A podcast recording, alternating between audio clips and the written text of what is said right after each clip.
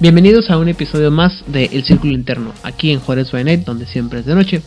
Yo soy su anfitrión, Edan Rodríguez, y en esta ocasión nuestro círculo está compuesto primero que nada por nuestro primarca de las torres, de las tierras jalapeñas, perdón, el señor Isana Fuentes. Muchas gracias a todos por la gloria de los dioses del caos.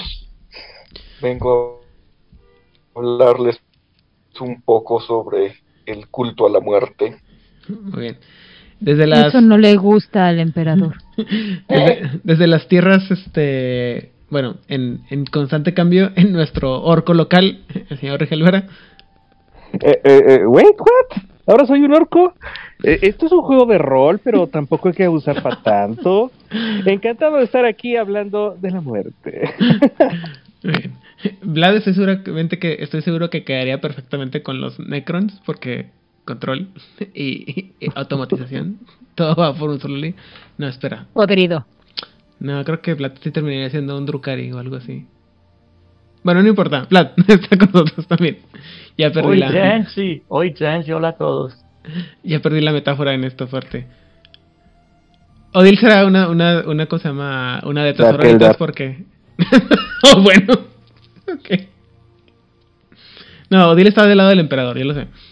Como debe Claro ser. que no. Ah, no, oh fuck.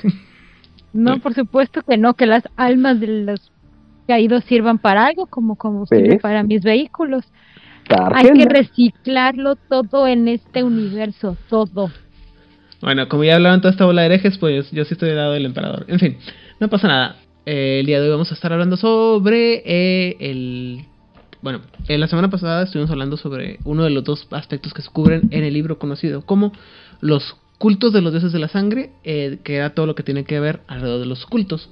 Y en este episodio, como lo prometimos la vez pasada, vamos a hablar sobre todo lo que tiene que ver con el otro lado interesante de este libro, que es todo lo que tiene que ver con la actualización del el clan Giovanni, o lo que era el clan Giovanni hasta entonces. No acuerdo cuándo salió este libro, ¿en 2018? ¿2019? No recuerdo. Pero este el punto es que eh, era, es de los primeros libros que salían. Faltaba hablar sobre el, el clan de los Giovanni y todo lo que tiene que ver con, el, con los muertos y con esta... ¿No es de principios de los 20? No estoy seguro, porque me Sí, cayó porque así. el quinta sale a mediados del 18. A ver, vamos a estirarnos un poquito y vamos a buscar el famoso libro en... Es mucho más reciente, es del 21, Oh, wow. 2021. Ay, la pandemia sí que nos ha afectado el time. ¿Alguien aquí tiene time, hermanos? ¿Qué? ¿Qué es eso? Todos los que estamos, los que somos fa- parte del fabuloso culto del éxtasis, lo tenemos. El libro tiene copyright de 2020, pero bueno, no importa. Salió en 21. sí. Salió en el, ah, tiene que haber Ah, salido en el, ah. a finales de 2020, ¿no? Si no me equivoco. Es que salió para... eh, no importa. El No punto... importa, salió hace dos años, Muy bien. algo así. Eh, al final del día lo que pasa es que todo esto viene a... Ya habíamos cubierto los clanes básicos. eh, lo único que faltaban eran los clanes que eran los más raros, ¿no? Faltaba el Salubris, faltaba los Simitis, faltaban los Rapnos y faltaba... No me acuerdo cuál fue el otro que salió en el, en el compendio de Companion. ¿Eran cuatro? No, Simis es Salubri y Rapnos. Ah, perfecto. Bueno, no más. Entonces falta, pero faltaba hablar sobre los, los, los Giovanni y los Giovanni le dieron una actualización.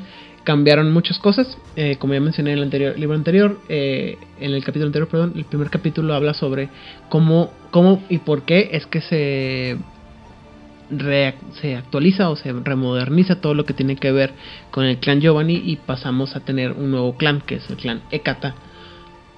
Y las preguntas obligatorias es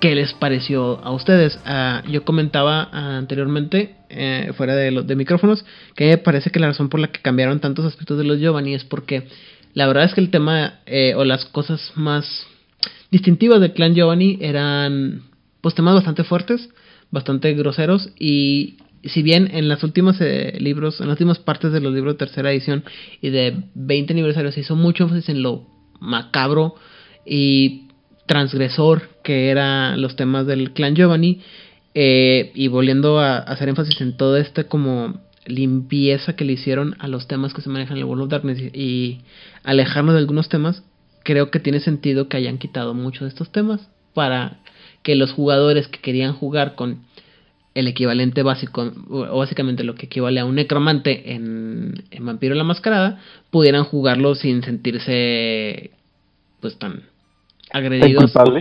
Sí, o que se vea tan, o sea, que no quedara, que no fuera incómodo para el resto de los jugadores cuando tuviéramos que mencionar los temas de la familia, eh, por así decirlo, y para darle más oportunidad a más gente que jugara con todos estos aspectos que, que estaban, están interesantes, pero que a lo mejor, insisto, que estaba como al al pegarlo con todos los temas de lo que es ser un Giovanni, pues este no era tan, tan cómodo para mucha gente.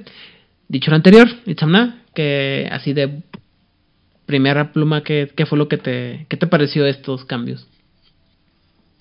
Me gustó, la verdad me gustó mucho. Eh, como lo dije en el capítulo anterior, yo los Giovanni eran el clan que menos me interesaba en este, la vieja edición pero los capadocios sí me gustaban mucho en Edad Oscura. Y me gustó mucho el que ya no sean, exactamente, me gustó mucho que ya no sean nada más los Giovanni, que no me parecen muy interesantes. Como dices, los que le bajaron unos tres rayitas al tono de los Giovanni me agradó. Y me agradó este concepto de ahora una familia muy disfuncional, porque tienes a los Giovanni, tienes a los Capadocios, a los Amedi, a los Heraldos, a todos estos clanes de la muerte, eh, ya como clan Hekata me gustó mucho. Creo que lo que más me duele a mí es que, eh, si mal no recuerdo, se pierden algunas de las líneas de sangre de los de los de clan Giovanni. Entre ellas, si no, me equivoco, la que era la mexicana. Ya no se mencionan a los dos, a los, los Sí regresan. No, sí regresan. Aquí se mantienen. Un giro interesante. Luego hablamos de eso. Muy bien. Eh, y pero pues también este había cosas que también al, al, al absorber a los Hamedi al, dentro de lo que es la Ekata también volvemos a lo mismo que mencionaba anteriormente se pierde la posibilidad de que van a retomar toda la idea de lo que son los legados ahogados tristemente. Pero bueno Rigel. Yo lo que encuentro muy interesante es que si eres un écata, eres un écata, muy bien, pero puedes mantener tus raíces. Y al mantener tus raíces, eh, ya sea por sacrificio, por lo que tú quieras y mandes, este, sí te dan algunos trucos extras, algunos, algunas modificaciones. En ese sentido, me gustó, además lo hacen más sencillo, eso fue otra de las cosas que más me gustaron. La verdad es que era un gran problema estar navegando entre tantos eh, libros para encontrar la referencia correcta y dónde estaba el poder tal y dónde estaba hablándose de tal y dónde estaba la familia de tal hablándose de tal y tal, ¿no? Entonces era demasiada referencia, demasiados eh, mezcladas. Aquí está más sintetizado, está resumido en un solo, prácticamente el tamaño de un panfleto si lo quisieras poner independiente. Eso está muy bien. Ok, muy bien. Odil. Por ser sincera, me hubiera gustado que agregaran esto en el Companion. Por la cantidad de información que es. Pero si lo meten en el Companion, hubiera quedado más grande. Y además, los clanes que están en el Companion se supone que son como más, este, menos comunes. Y te presentan que los Hakata o los Hekata son, pues es un clan bastante común. Lo que a mí me Creo que lo que me molesta un poco es que buscando una uniformidad de todos los nigromantes, le quitaron sabor a las líneas de sangre que, unieron en el clan Ekata. Ekata. Entiendo la razón, solamente no me agrada. Pero sé que hay una justificación y una razón de fondo que tiene sentido. Solo a mí personalmente no me termina de, de gustar porque las líneas de sangre nigromantes sí me gustaban mucho.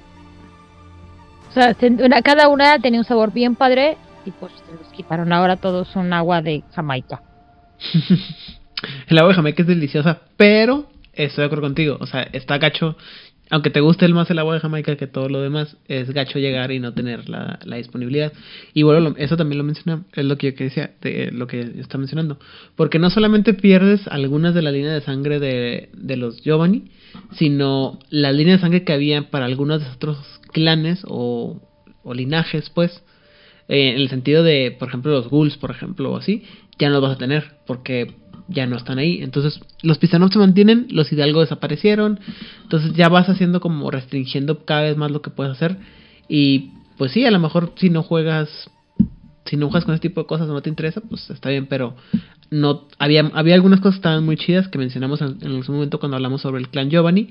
Y pues mucho de eso sí se perdió en, en aras de unificarlo todo.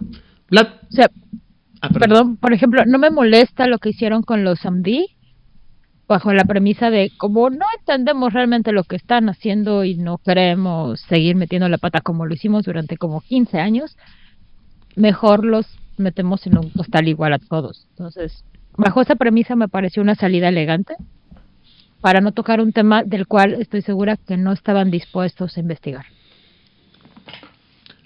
Vlad. Yo ofrezco el otro lado de la moneda.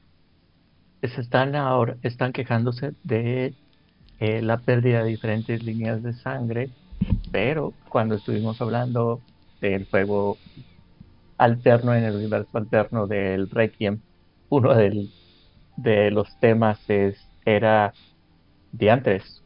Nos dan tantas líneas de sangre, nos dan una diversidad absurda de posibilidades para jugar nigromantes, para jugar con eh, personajes que controlan o tienen cierto control sobre la muerte, el arquetipo está bastante, me parece un arquetipo bastante sólido, fácil de, de entender, pero eh, todas estas líneas de sangre que entiendo porque están ahí, conozco la historia y el diferente sabor que le agregaban, tenía sentido en el mundo anterior, en donde después de 10, 15 años de desarrollo, necesitaban agregar una línea de sangre nueva, agregar una nueva línea de goals para darle un diferente sabor o algo nuevo a un a una nueva libro o historia.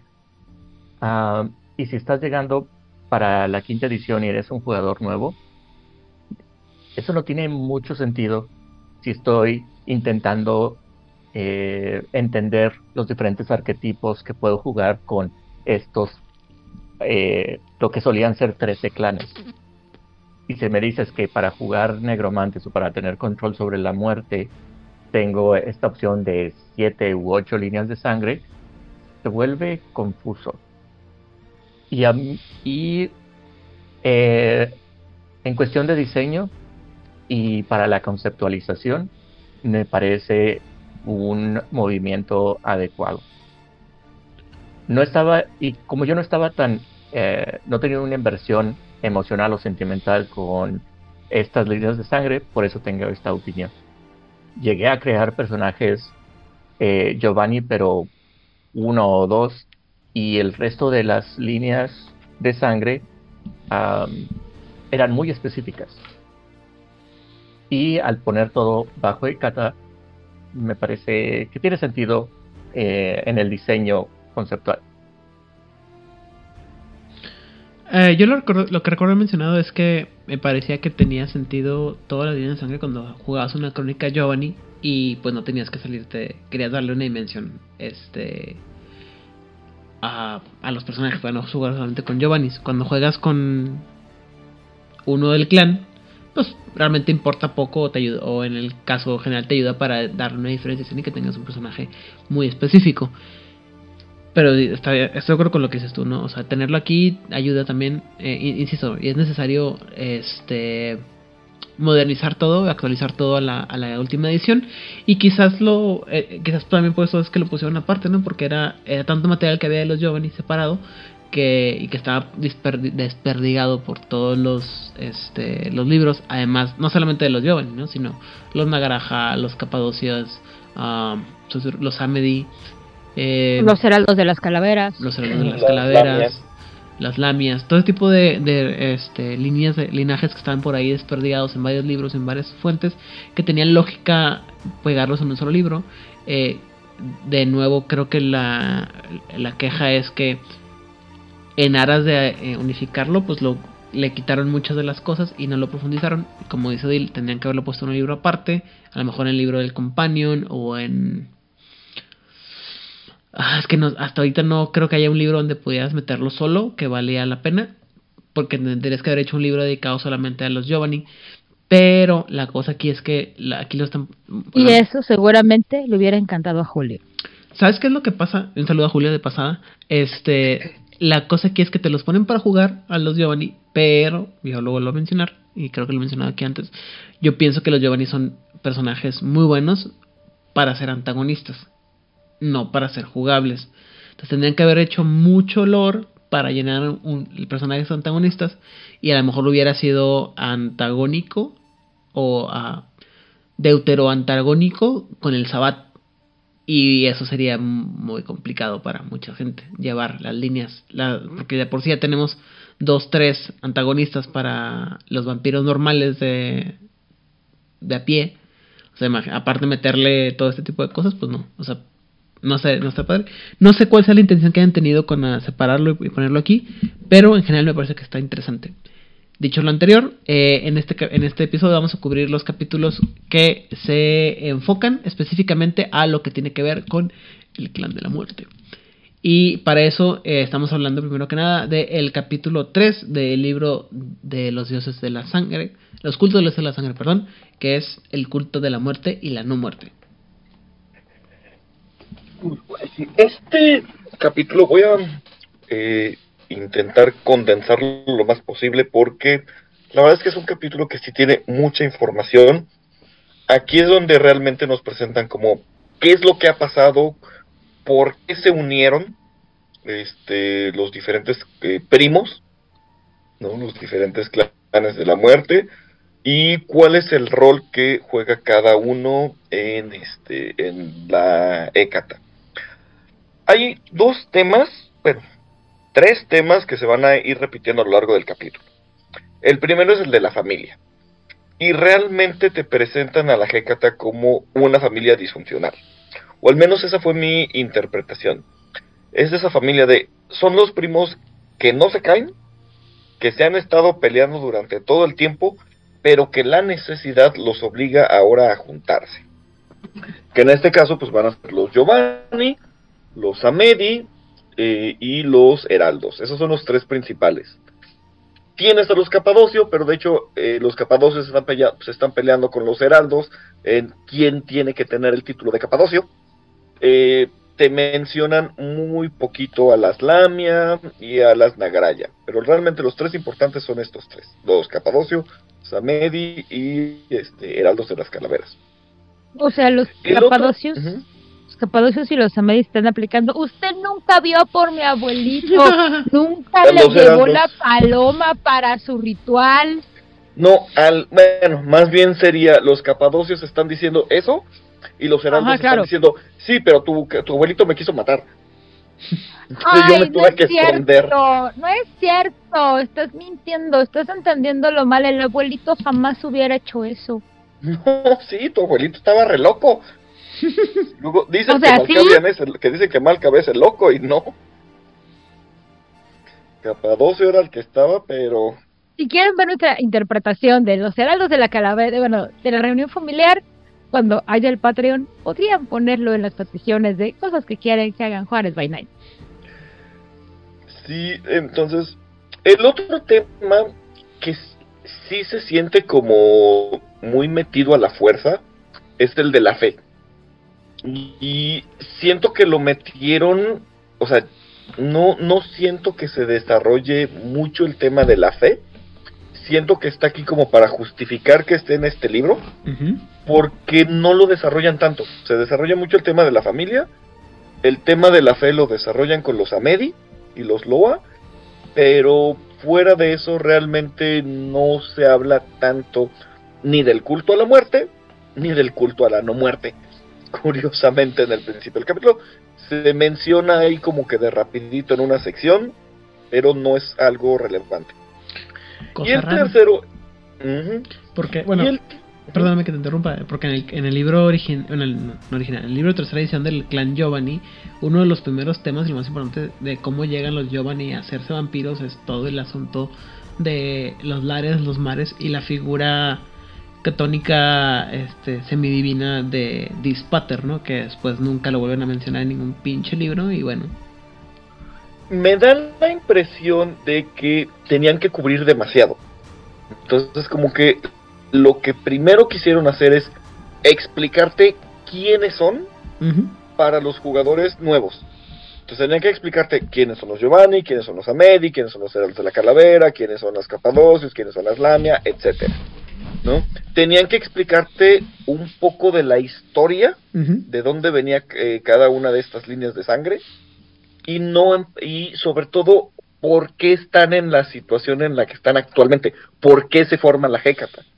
Siento que ese es el problema, estaban tenían que abarcar demasiado, porque por un lado te están hablando de estos clanes que para el jugador nuevo no los conoce y para los los jugadores viejos les tienen que explicar por qué ahora están unidos.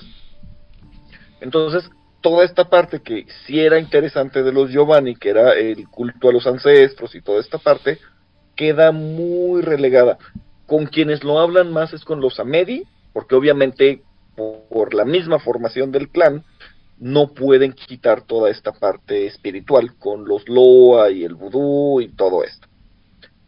Y la tercera no es tanto un tema, sino es una figura que va a estar rondando todo el tiempo y que es el responsable de la formación de la Hecata, es un personaje como, conocido como el Capuchino. Otra vez ese cabrón. no recuerdo si hablaron de él cuando hicieron el Spotlight del clan Giovanni. Téngase seguro que sí. Es una figura misteriosa, no se sabe quién es. Lázaro, este, no se sabe quién es. Este se supone que es un vampiro muy antiguo, que es el que está detrás de todo lo que está en la formación de la gente. fue. ¿Qué? ¿Verdad? No, no, no, no sabemos. Este. Ahora, voy a. Para los que no están tan familiarizados, el clan, el clan Giovanni es un clan que viene de la antigua Roma.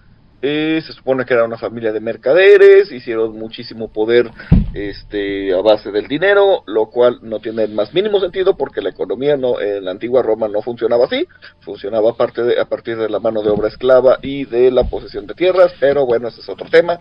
Rigor histórico en un libro de, War- de White Wolf. ¿En serio, Itzamna? Perdón, perdón, perdón, se me olvida, perdón. Bueno, hoy y las, eh, hoy- esta semana y la pasada has llegado como muy crédulo.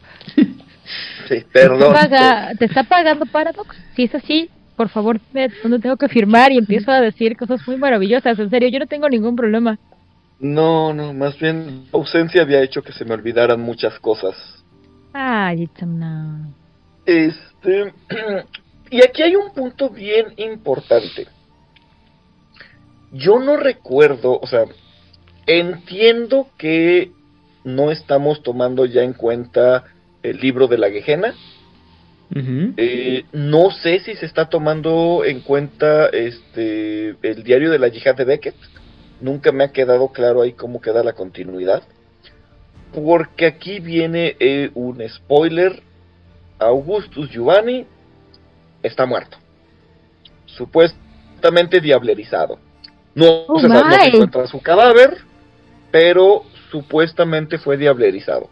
Y supuestamente por el monje capuchino. Bueno, las sombras... Entonces, Vaya, qué ironía. De- de- dicen que la sombra también fue deblarizado, ¿no?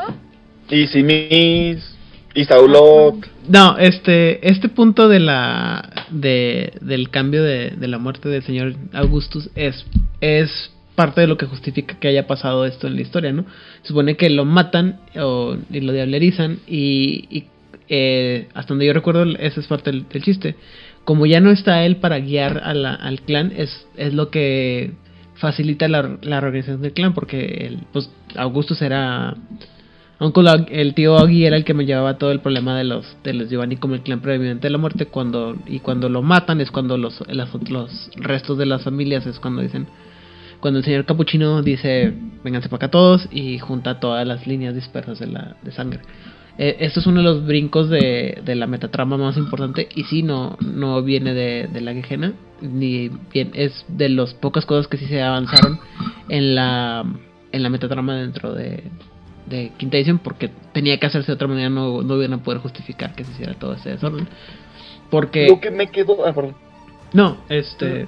Eh, porque es, era bien sabido que ya sea, sea quien sea que esté debajo del, del hábito del, del capuchino, eh, ninguno de los dos quería mucho a, Augustus Giovanni. Entonces...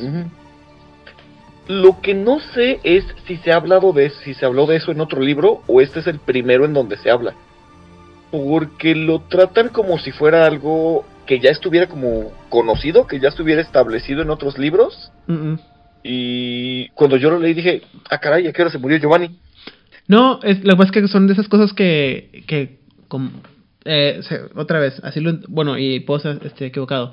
Son esas cosas que pasan en el, en el, en la modernidad del libro, pero que en el libro pasaron hace muchos años como cuando tú agarras el libro de el, quinta edición y lo te dicen, en el 2009 se le dieron la madre al, ¿cómo se llama? Al, a, la, a la capilla Tremera en Viena, así como que, ¿en qué momento pasó esto, güey? O sea, no, eso nunca se había mencionado, en el 2009 no se mencionó nada porque en el 2009 estábamos viendo este 20 aniversario, de 20 aniversario, pero te lo ponen retroactivamente para que... En el 2009 ni siquiera ya 20 aniversario, estábamos jugando Requiem lo que sea, te lo ponen retroactivamente y te dicen, hazle como quieras, ¿no? Y tú como que, ah, ok, lo mataron, chido, o sea, bueno, pues qué bueno que me digas por avisar.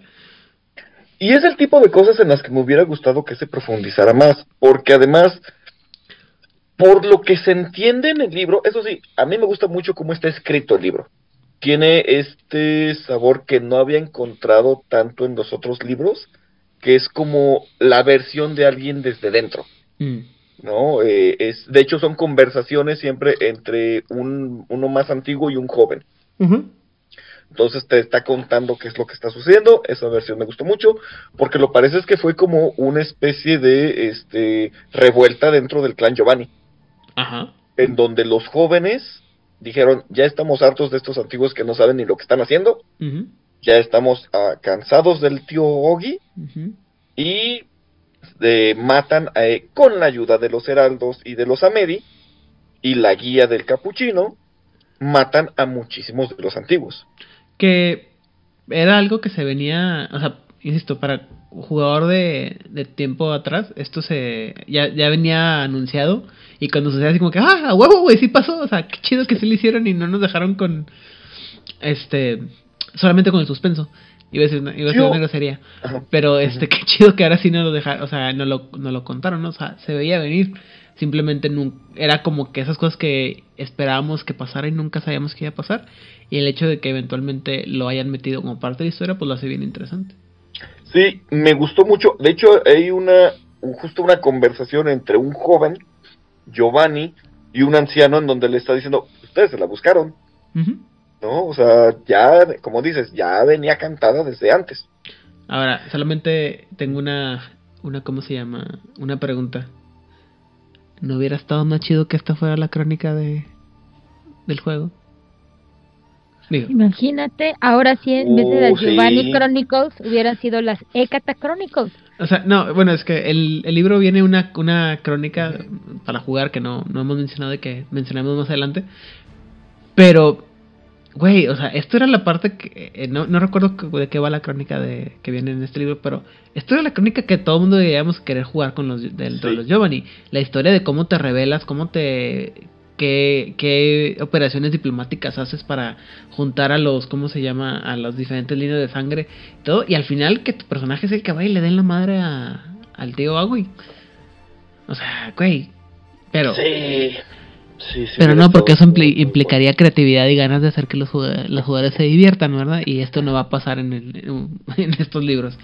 Continúa, Itzamna. Ahora, resulta que hay un problema. Según la Hecata, Giovanni era el que estaba manteniendo a raya a todas esas cosas que se encontraban más allá del sudario. ¡Mamás! ¿Qué es el ¡Ay, sudario? El velo, lo que, bueno, lo, que- a lo que todos los demás le conocen del velo. Ahora, yo sé que aquí todavía no hay Raid Quinta, pero yo me hubiera gustado ver o escuchar a los señores de la muerte escuchar esto y decir, bueno, que yo estoy aquí pintado o qué. O sea, algunos sí. Algunos sí están ahí sí. pintados. O algunos sea- no están pintados, nada más están conspirando. Ya, no, no, no. Lo que tú no estás entendiendo, Itzamna, es que es una, ¿Alegoría? interpretación de la historia. Como cuando tú preguntas a un ruso qué es lo que estaba pasando entre 1939 y 1945, ellos te van a decir de la gran guerra patriótica en donde básicamente se murió la mitad de la población rusa y pues básicamente salvaron al mundo. Y entonces le preguntas a Estados Unidos qué estaba haciendo y ellos van a decir, pues estábamos salvando al mundo. Y el resto del planeta así como... Tú dile que sí, güey. Ajá. Yo lo veo así.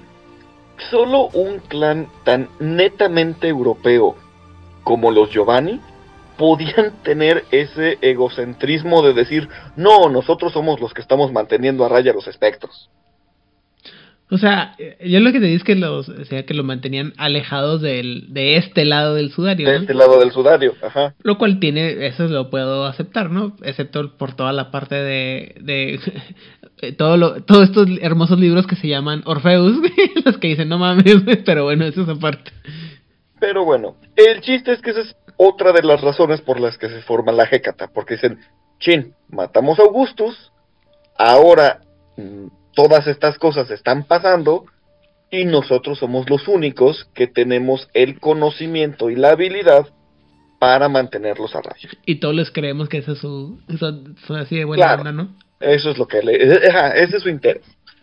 Entonces, ya que nos contaron esta historia, que la verdad es que sí está muy interesante, o sea, yo le estoy contando un poco a modo de chiste, la verdad es que sí vale la pena leerla, este, la forma en la que te describen eh, cómo se unen, el por qué se unen, todas las tensiones internas que había en el clan Giovanni, el conflicto que hay entre los heraldos y los capadocios, en donde los heraldos dicen a nosotros lo que nos ha mantenido vivos todo este tiempo es el odio.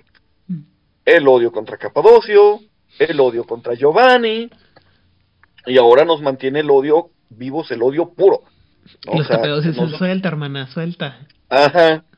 Los El emperador le gusta esto. Good, good. Ajá. Al otro emperador. Sí, sí, sí, al, al feito. Al feíto. Los Lamia que dicen, es que ustedes están pero bien mensos. Ustedes creen que solamente son unos cuantos espectritos, pero nosotros ya estuvimos del otro lado durante mucho tiempo y sabemos toda la bola de cochinadas que hay más allá del sudario. Y sabemos que si no estamos unidos, esto nos va a sobrepasar. Entonces, todos tienen que estarse manteniendo unidos. Porque, por un lado, hay una apariencia de debilidad. Los Giovanni dicen que no están débiles, que en realidad se están aparentando así para que la camarilla. Ah, porque viene el otro problema. Se va, se está rompiendo la promesa de, recuérdenme la fecha, 1544, 1528. Y nadie sabe qué es lo que va a suceder. Si hay de repente una sensación de una pequeña guerra fría, en donde eh, los Giovanni dicen, mira, ahorita llévate bien con ellos, háblales bonito, los heraldos de la calavera dicen, si tienes que arrodillarte ante el príncipe o ante el varón, tú hazlo, no hay problema. Al final de cuentas vamos a ir a preguntarle a algún ancestro todos los secretos que necesitemos, porque ellos nos necesitan y ellos creen que todavía necesitan a la camarilla.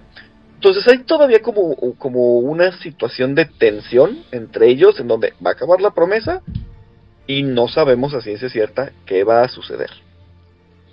Entonces estos clanes tienen que permanecer unidos. Ahora, ¿cuál va a ser la función de cada uno? Bueno, los Giovanni no dejan de ser los mercaderes. Y hasta cierto punto son el rostro del clan. Porque son los más bonitos. ¿no? No, no están tan fregados con la maldición como los heraldos, como los capadocios, y ya no digamos los Amedi. Entonces, los Giovanni van a ser el rostro, ¿no? Y se van a dedicar más a las relaciones públicas y al ¿Has dinero. visto esos cortes y esos trajes de corte italiano cómo acentúan sus hombros y sus cinturitas y los hacen ver más alargados y con una actitud este súper elegante? Los power suits. Híjole, mira, ¿para qué digo que no? Sí, sí. Ahí está, ¿ves? ¿Ves? Es tan sencillo. Un buen traje de corte italiano. Uf, uf. Y más que son venecianos, ¿eh? O sea, fueran romanos dirías, ne, pero son venecianos. Sí, Ajá, están muy guapillos. Ajá, sí. Entonces, digo, se entiende. Eso sí, hay que reconocerles que la Hécata supo repartirle muy bien su labor a cada quien. Porque los heraldos van a ser los heraldos, al fin y al cabo. Ellos son los que se van a encargar a ir a negociar con los príncipes, con los varones y con los de algunos tipos de eh, es que no quiero decir espectros porque todavía tengo la imagen del espectro de Great, voy a decir de los Greats o los fantasmas. Los heraldos se van a encargar de ese tipo de negociaciones. Los Amedi son los asesinos. Si estamos teniendo problemas con alguien, mándales al Samedi. ¿No? Es al que nadie puede ver o nadie debe de ver, porque pues pobrecitos, si están bien feitos y los desgraciaron. Y pues toda la ayuda que tienen de los Loa los hacen los excelentes sicarios para la Hécata. Y ah, bueno, eh, pero además cumplen otro papel. Los Amedi son los sacerdotes. Son los que realmente son ellos los que le dan toda la parte espiritual al clan que antes la tenían los Giovanni. Ahora son los Amedi los que les dan mucho esta parte espiritual. De hecho, hay una parte en donde el, el Samedi está como hablando de la espiritualidad. Dice, los Giovanni no creen en nada, ellos creen en el dinero. O sea, sí hablan del culto a los ancestros, nah, ellos creen en el dinero. Los heraldos de la, de la calavera y los capadocios son lo mismo en realidad. Su dios está muerto. ¿No? Ya no lo, no tienen esa espiri- espiritualidad que nosotros sí tenemos, porque nosotros sí estamos constantemente hablando con, nuestros dioses y tenemos una buena relación con ellos. Entonces ellos van a dar también esta otra, esta parte espiritual. Está muy bueno, la verdad es que sí, sí vale la pena leerlo. De ahí nos dan nuevos, este, ¿cómo se llaman? Estilos de depredador, que personalmente léanlo. Eso es más como quieres armar tu personaje, busca ahí que te conviene. Se habla un poco de la espiritualidad de- del culto a los muertos, pero no se hace gran hincapié en esto.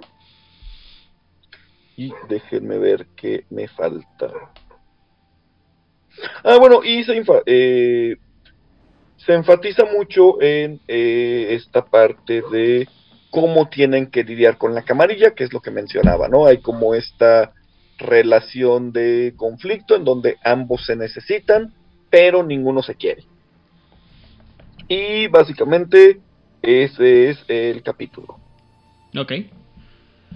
Ah, creo que eh, esta es la parte que insisto que creo que a todo el mundo nos interesaba más, ¿no? La parte en la que queríamos ver cómo iban a meter a los Giovanni en el, en el nuevo mundo de quinta edición. Insisto, creo que tuvieron que rebajarle muchas cosas para que fuera jugable y que te- alejarse de este hedor de este transgresiones sociales a los a los tabús este de las relaciones y Yo hacer le llamaría descomposición social, pero bueno. ¿Cómo? Descomposición social. ¿Por qué yo de la peste? Sí, sí.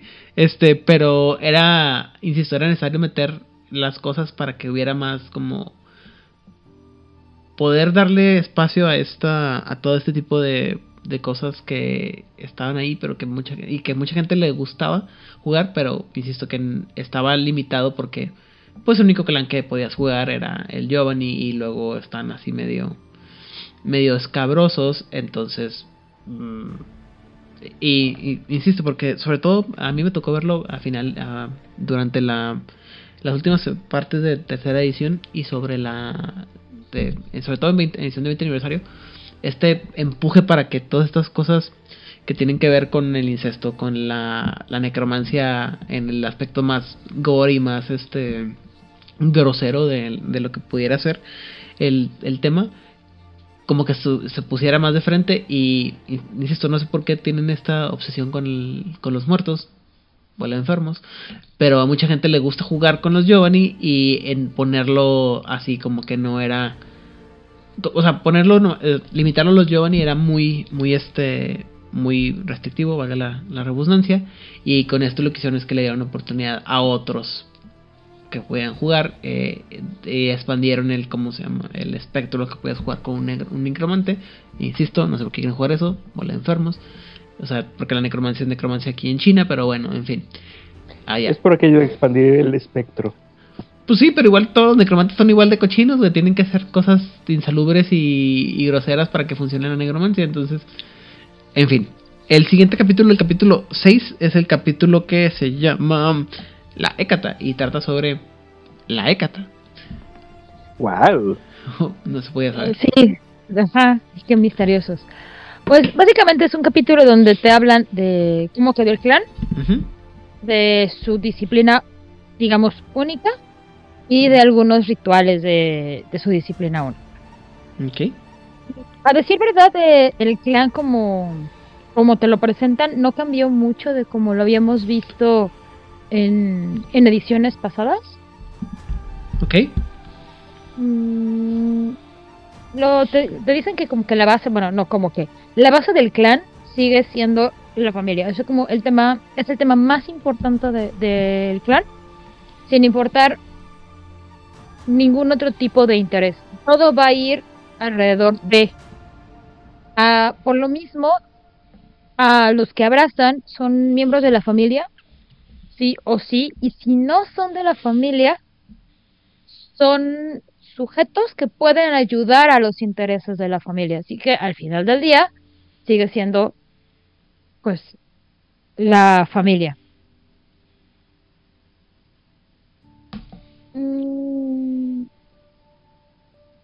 Se presentan el perfil que están buscando en los sujetos que van a abrazar usualmente te dicen que son personas que podríamos entender poco humanas bajo la premisa de que están desconectados un poco de lo que pasa con la humanidad o son poco empáticos o, tienen, no, no tienen rastros de compasión por todas las cosas que hace el mismo clan, ¿no? Entiendo mucho de la temática. Eh, una de las, recordemos que una de las temáticas de los Giovanni era la parte de, del incesto y de la endogamia.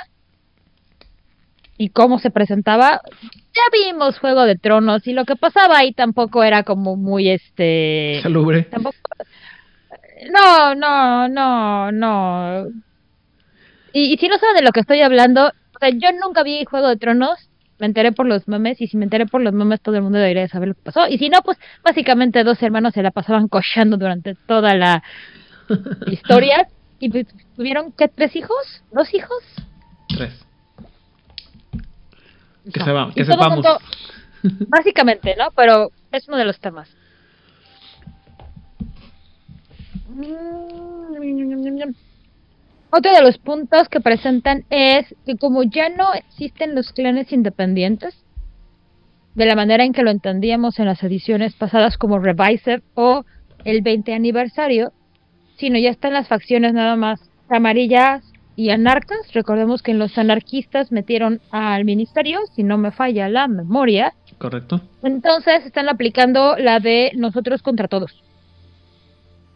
El problema con este tema es que fue antes de que saliera el Companion, porque en el Companion los Alubris, los Ravnos y los Simises no te dicen a qué facción pertenecen.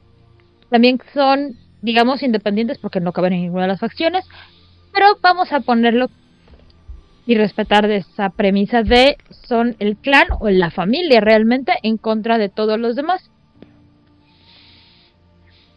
Okay. También mencionan que el abrazo nunca es espontáneo. No, no es un accidente, no es un, es un capricho, la posición de la luna, no. Siempre que se va a abrazar a alguien es por alguna razón.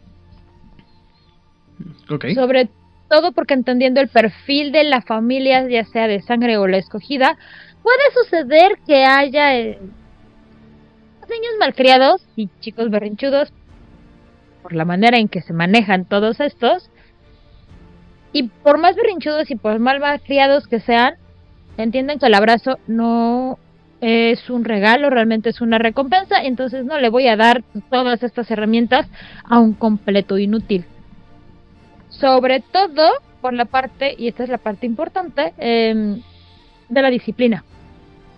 También te vienen ejemplos de mm, perfiles para crear tu personaje o los perfiles que abrazan. Tienes a tu especialista forense, no hay ningún misterio ahí, es como de, sí, perfectamente esperable. Tienes a un niño prodigio, tienes a un banquero sin escrúpulos, tienes al nigromante nato y a uno que la verdad es que no supe cómo traducir porque es un eh, Google me dice que es gilipollas y obviamente estoy totalmente en contra de utilizar esa palabra. Es un, es un, un mentiroso de campeonato, un mentiroso profesional. La palabra que utiliza es Bullshitter. ay, ajá, bullshitter. ¿Cuál? Bullshitter. Mentiroso. Es una Ah, persona que cuenta mucha... mi- Que, que- embaucador. Ajá, alguien que dice muchas bullshit, pues mu- muchas pendejadas, muchas mentiras. Y bueno, como todos los clanes en Vampiro la Mascarada quinta edición, te presentan cuál es la compulsión. La compulsión es el morbo. Se sienten compelidos a ver este tipo de espectáculos o a tener este tipo de actitudes. Y su prohibición o su, o su carga es que su beso es doloroso, igual que la de los Giovanni. O sea, al final del día, el Hécata se parece más al Giovanni, tiene una carga mucho más Giovanni que la del resto de los clanes o de las líneas de sangre nigromantes. Y entonces, en ese aspecto, si te gusta el clan Giovanni, pues juega un Hécata y no vas a tener mayor problema en, en adaptarlo. Tal vez si tú tenías un Heraldo de la Calavera, o una Garaja, o un Sam D, sí vas a tener un poquito más de problema en poderlo adaptar a la manera en que lo presentan. Pero, pues como siempre, es tu juego, es tu personaje, háblalo con tu narrador y lleguen a acuerdos. Te dice las disciplinas que tiene el clan de cajón, así como tu paquetito básico sin expansiones ni nada, serían Auspex, Fortitud y Oblivion. Ahorita explico Oblivion. Pero si utilizas las líneas de sangre de las cuales más adelantito viene con las hojas de conocimiento, que son para adaptar tus líneas de sangre, te dice cómo adaptar las disciplinas. Entonces, Auspex le puedes cambiar por dominación si quieres jugarlo con un Giovanni. O sea, si quieres jugarla el, el, El el más Ajá, tu Giovanni estándar. Si lo quieres jugar con un Lamia, cambias Auspex por Potence, que pues es lo que hace. Si quieres jugarlo con un Samdi, cambias. No, Auspex se queda igual.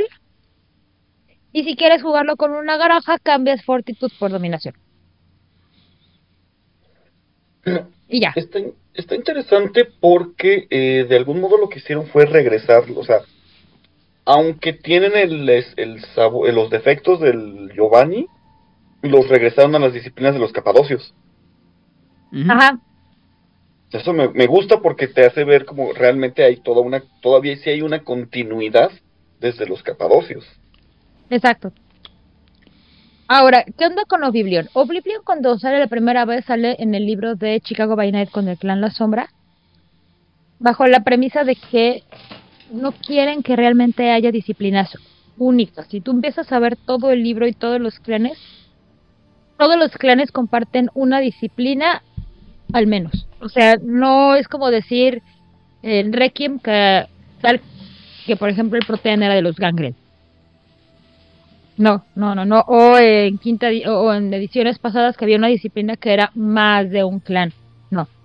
Aquí todos los clanes al menos comparten una disciplina. ¿Cómo lo pongo? Ya no hay disciplinas únicas. Lo que hace que sean únicas o especiales son o las amalga o, o las amalgas. Amalgamas.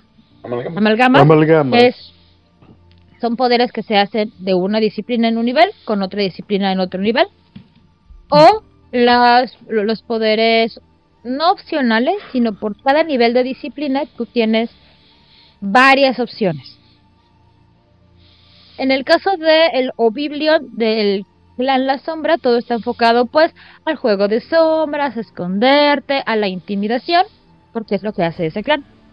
En el caso del Oblivion de Hecatón, lo que me gusta mucho es que te toman el Oblivion como si es esa cosa que está atrás de sea lo que sea, o sea, está más allá del velo, más allá de la percepción que tenemos, que sí puede ser el abismo o quién sabe qué cosa, pero están tomando de un lugar que está más allá de De este plano.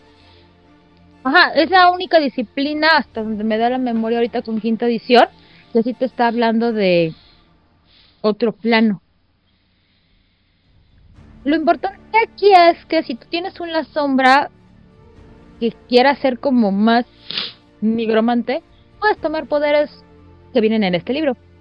Si tú quieres jugar un Ectota que quiera ser más intimidante o más social, puedes tomar los poderes del Biblión de la sombra. O sea que vienen en Chicago by Night. ¿Qué poderes encontramos aquí? Están bien padres, algunos y están bien horribles porque tienen que ver con el velo y con los fantasmas y con la decadencia. Y eso me parece muy del clan y me parece mucho más cercanos a los capadocios, a los heraldos de la calavera y a los Amdi. Entonces tenemos que en nivel 1 tienes dos opciones que son cenizas en las cenizas y el Binding Fetter. um, Ah, la- el, El grillete Algo- que te ata. ajá, ajá. Eso, gracias. Ah, Ashes to Ashes me parece la cosa más útil para eh, apoyar la mascarada. Lo que tú haces es que vas a tocar un cadáver y el Biblion se lo va a llevar. O sea, algo de lo, de- del abismo va a llegar y se va a llevar el cadáver. Y ya no hay cadáver. ¿No deja Ok. rastro Así. alguno? No, Que no quede huella. que no, que no. Ajá, que no quede huella. Válgame. O sea, sí es muy útil. Ok. Su contraparte es el, El grillete atador. el grillete que te une Que te ata.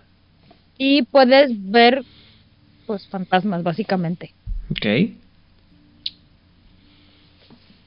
Wow, Simple wow, wow. sencillo. Este, este es el poder para, para ver espíritus. Dead people. I see dead people. I see that people. Ok. No, perdón, este, me confundí de poder. No, esto hace que veas la- las ataduras de los fantasmas. Disculpen. ¿Ves la razón, La- la razón sí, por la que es- la- el fantasma Los no puede- lugares o los objetos importantes para, para el fantasma. Perdón, este, leí mal mi nota. Entonces, Pero esto, eh, ¿cómo, cómo, ¿cómo funciona? Dame un ejemplo porque no, no me imagino. vamos a poner algo muy sencillo. ¿Se acuerdan de Casper de la, la película de los 90? Ujú. Ujú. De los villanos que tienen el baúl este y así de tengo mi tesoro. En teoría este tesoro es lo que ataba a esos fantasmas a este plano. Entonces, con este poder tú puedes ver que esa caja es importante para un fantasma y saber que es ese objeto lo que lo está atando a mantenerse como fantasma. Oh, ok. Ok, ok. Te O sea, tú no sabes, ajá, tú no sabes a qué fantasma, tú no sabes por qué motivo es importante, solamente sabes que esa cosa es lo que está atando a un fantasma a este plano. Muy bien. Son sus grilletes. O sea, esto tiene que ver un poquito con Grace, que es lo que mantiene a los fantasmas pues, siendo fantasmas sin y que no se pierdan en la tormenta o se pierdan en el olvido. Para el nivel 2 igual tenemos uno, todos tienen dos niveles, o sea, no se complica en la vida. Estos dos niveles que les acabo de decir no son amal, Amalgamas. amal- amalgamas. Para el nivel 2 eh, tienes una precognición fatal. Esto sí es una amalgama, necesitas Auspex de 2 Ujú. y básicamente te va a dar pues eso, una precognición. Destino final, la película. Ajá, básicamente. Esperamos que sin el costo tan horrible de la película. Muy bien. El siguiente poder no es una amalgama, es este, en donde el sudario se adelgaza y es donde tú puedes ver los puntos más delgados entre este plano y el otro. Ok. Donde es más fácil que un espíritu pueda cruzar. Entonces, con el poder 1 puedes saber a qué está atado, en el poder 2 puedes saber por dónde es más fácil que cruce. En el nivel 3 tienes aura de decadencia y permites que algo pues se pudra. Vas acelerando la descomposición para asegurar la muerte, ¿no? Exactamente, pero esto no sirve para descomponer cadáveres. Ok. Pudres y decaes cosas vivas. Puede ser una persona, o puede ser una planta, o puede ser mm, animales. Mm, Tienes eh, el festín de las pasiones, que es una amalga, amalgama con fortaleza de dos y te alimentas de las pasiones de los fantasmas. Ese es el poder más chingón de todos porque es el que te per- permitía a los, a los que después eran los capados, los heraldos de las calaveras, alimentarse de la, del corpus de los fantasmas, güey. La, ma- la mamada. Cuando, cuando estaban del otro lado del sudario, ¿no? De eso se alimentaban. Ajá. Ajá, cuando te preguntas, ¿qué comían los fantasmas cuando los, este, todos estos nigromantes cuando no estaban en este planeta, en este Pues plano? fantasmas. Pues fantasmas fantasmas. chiquitos, para empezar. No, aparte estaba, estaba cabrón porque era un poder de nivel muy alto en un, en un, ¿cómo se llama? En una senda de neg- nigromancia que... Súper eh, especializado. Ajá, que nada más los, los, los, ¿cómo se llama? Los heraldos conocían y te decían, no, aparte es súper difícil, güey, nomás los más chingones la conocen. Ah, bueno, pues mejor dime que no Aquí está quieres. el nivel 3. Aquí está el nivel 3, no te compliques la vida. Muy bien. Nivel 4. En el nivel 4 tienes la plaga necrótica, que Ujú. pues es eso, vas a hacer que alguien contraiga la plaga. No te compliques, esto es fácil y sencillo. Aquí sí solamente hay un poder, ahí disculpen ustedes. Y el nivel 5 se llama Skullful File.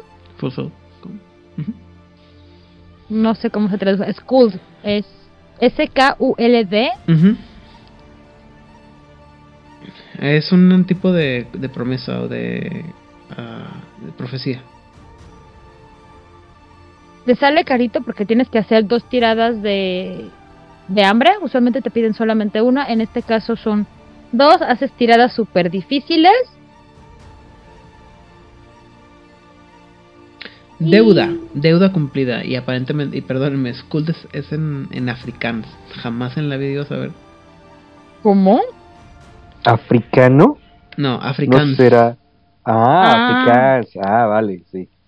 que es este, pues, el idioma propio de, eh, de Sudáfrica, si no me equivoco, ¿no? Que es está como inglés af- sudafricano. ¿De Sudáfrica o de Sud Sudáfrica? De Sudáfrica. Sudáfrica. Es que ya No, es del que- alemán, perdón, sí. Bueno, en fin, es deuda. La, la, la, la traducción de Skuld es deuda. Y lo que va a hacer es que va a llevar a algo como a su origen. Está raro. Un ejemplo es que si tú tocas a un ghoul con este poder, va a obtener la edad que tiene realmente. Porque le quitas la inmunidad a envejecer. Entonces, si tienes un ghoul que quieres mucho y ya tiene 200 años, bueno, pues te podrás imaginar qué hace. Eh, quita eh, esto. A ver, a ver, va de, va de vuelta. Eh, cuando yo aplico esto a mi víctima, le quito eh, las habilidades de mantenerse joven. ¿Es eso lo que pasa? No necesariamente, es una es como la plaga necrótica, pero más mala onda. Porque también puedes detener el corazón de una víctima. Ok, entonces estoy afectando su cuerpo. Ujú. Ok. Y nivel 5 también tiene dos, que es el espíritu decayente, decayente, withering, um, Ujú. decaído. Y es de los pocos poderes que yo he visto que hace daño al willpower. Ok.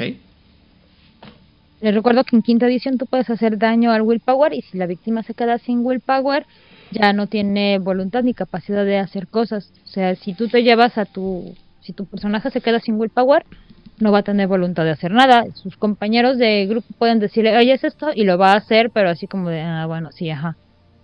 Le causas una, una depresión. Le haces dos daños agravados al willpower. Oh, ok. Eso es mucho dolor. Sí, o sea, es como si le metiera... am,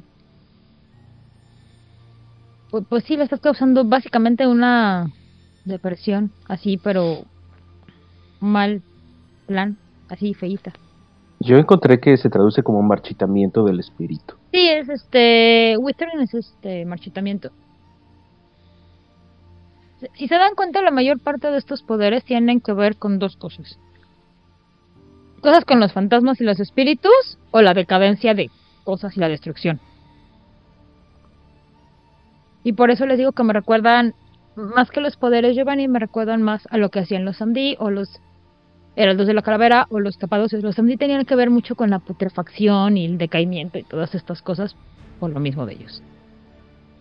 Luego vienen unos bonitos rituales. En uno haces un zombie, básicamente. Que sigue indicaciones sencillas. En otro llamas un espíritu. En otro haces un homúnculo. En otro le pides a un, a un fantasma que haga pues, su voluntad.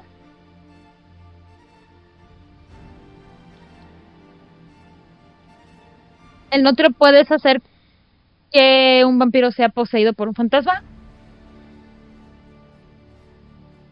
En otro puedes hacer que ates a un fantasma a una locación o a una persona. En otro puedes levantar un montón de minions muertos para que hagan chingaderas. En otro puedes mandar a Todd junto contigo al otro lado del velo. Yupi. Y eso es lo que hacen los rituales. Ok. Y eso es su Biblia. Enfocado hacia los Ekata. Entonces, ah, aplico el poder destructivo del olvido a mis víctimas, tanto físico como emocional, espiritualmente. Así y es. aparte controlo a los espíritus. ¿Dijiste que puedo levantar muertos? Haces un zombie. O puedes hacer pequeños minions fantasmales. Muy bien. Y puedo viajar al mundo de los muertos. Sí. Ese es un ritual de nivel 5. Sí, sí, pero eh, conceptualmente, conceptualmente están ahí las lo- los bloques de, de un negromante. Les digo, si mientras que la estructura de la creación del personaje de tu Ekata, así de hacen esto y esto, es muy Giovanni, es casi totalmente Giovanni. No hay mucha diferencia si tú lo comparas con Rabaisev con 20 aniversario.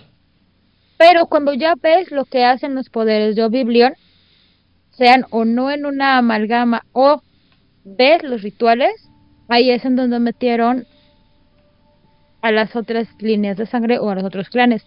Sí puedes ver cosas que son de los heraldos, puedes ver cosas que son de los capadocios, sí puedes ver cosas que son de los Nagaraja, puedes ver cosas que son de los Amdi o puedes ver cosas que son de las Lamia. Y ahí es donde lo metieron. También habla un poquito este capítulo sobre fantasmas, ¿no? Unos ejemplos de fantasmas, si no me equivoco. Después de todo- todos los rituales, sí, porque pues si ya estás hablando de um, del velo y de ir del otro lado del velo y que vas a hablar con fantasmas y de sus ataduras, te dicen más o menos cómo funcionan, te vienen ejemplos de de fantasmas.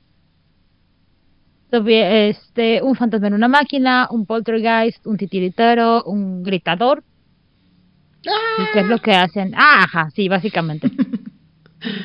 y te dice qué es lo que hacen, o sea, te viene con lo básico, ¿no? Sus tiradas básicas, cuáles son sus am, tiradas principales, su willpower, su salud y qué es lo que hacen, o sea, su, su especial, su poder especial. Ok. Para simplificarte la vida, o sea, si nunca has jugado Great y te interesa meter el tema, pues aquí vienen ejemplos simplificados. Mm, Muy bien. ¿Algo más? No, pues todo lo que hay que decir de estos sujetos. Por eso te decía que, eh, les decía que es muy poca información. Entiendo por qué lo metieron en este libro ahí como todo mezcladito. Me hubiera gustado leer más de ellos por toda la mm, situación de la reunión familiar.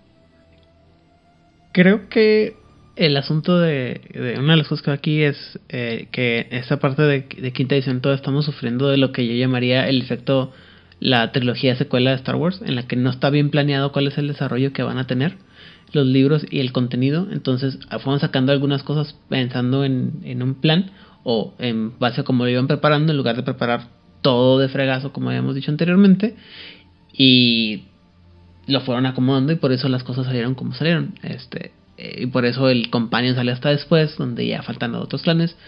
En lugar de poner todos esos clanes en un solo libro, con una, una de este, un contenido más, más grande en general.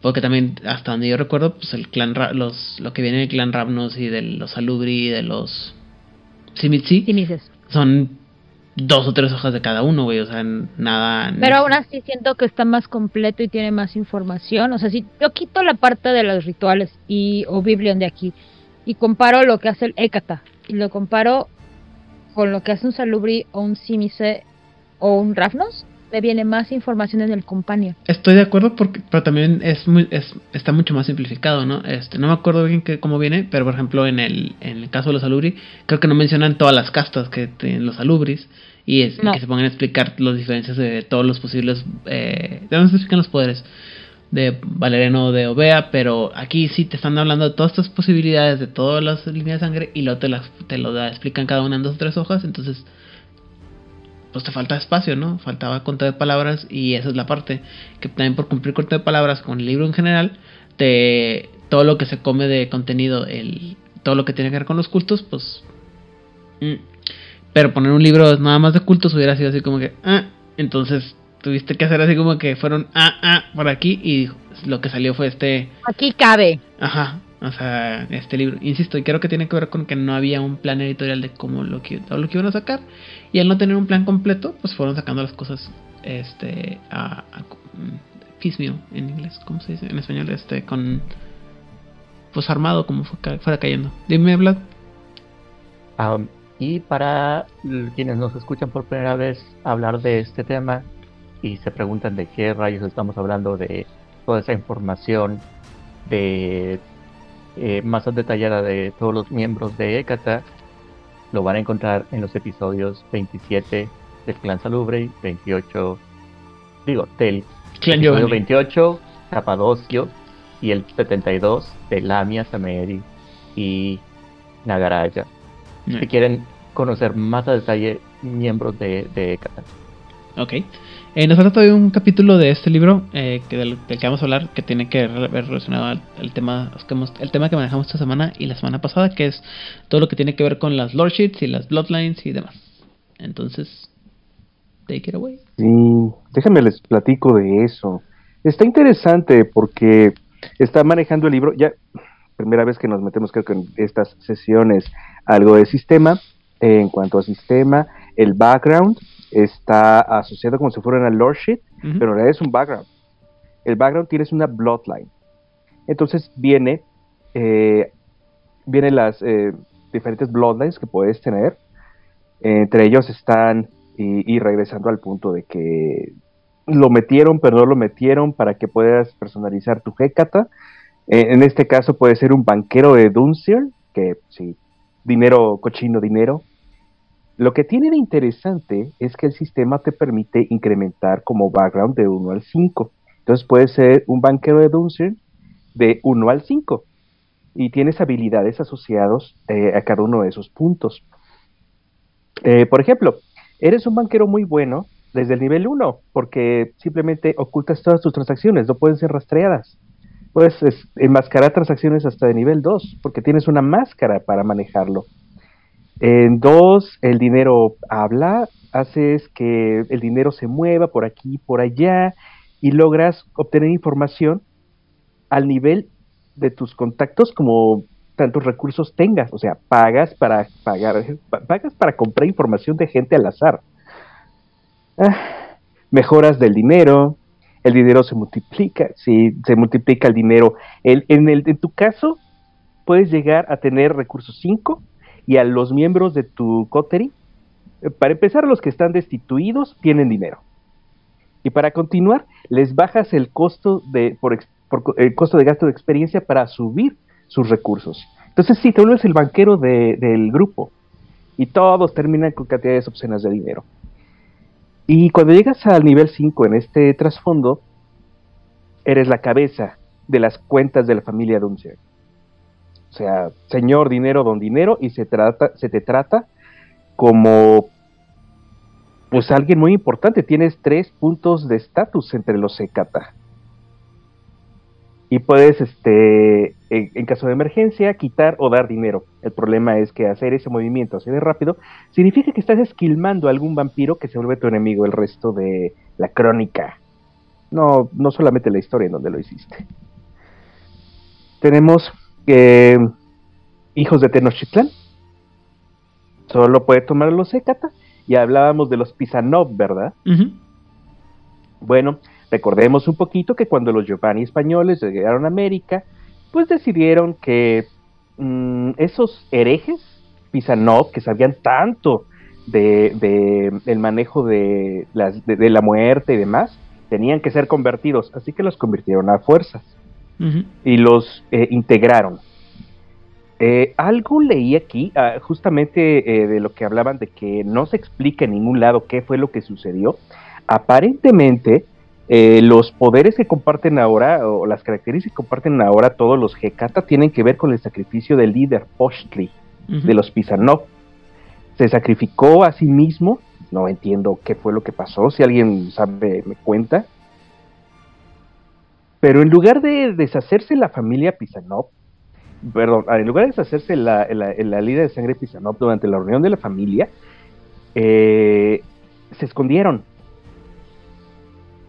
Y están buscando su venganza. Entonces, lo que tienes aquí es que estos son excelentes escondiéndose, cazando, tienen grandes habilidades, eh, porque todos son, este, todos tienen instintos eh, sobre los fantasmas muy desarrollados.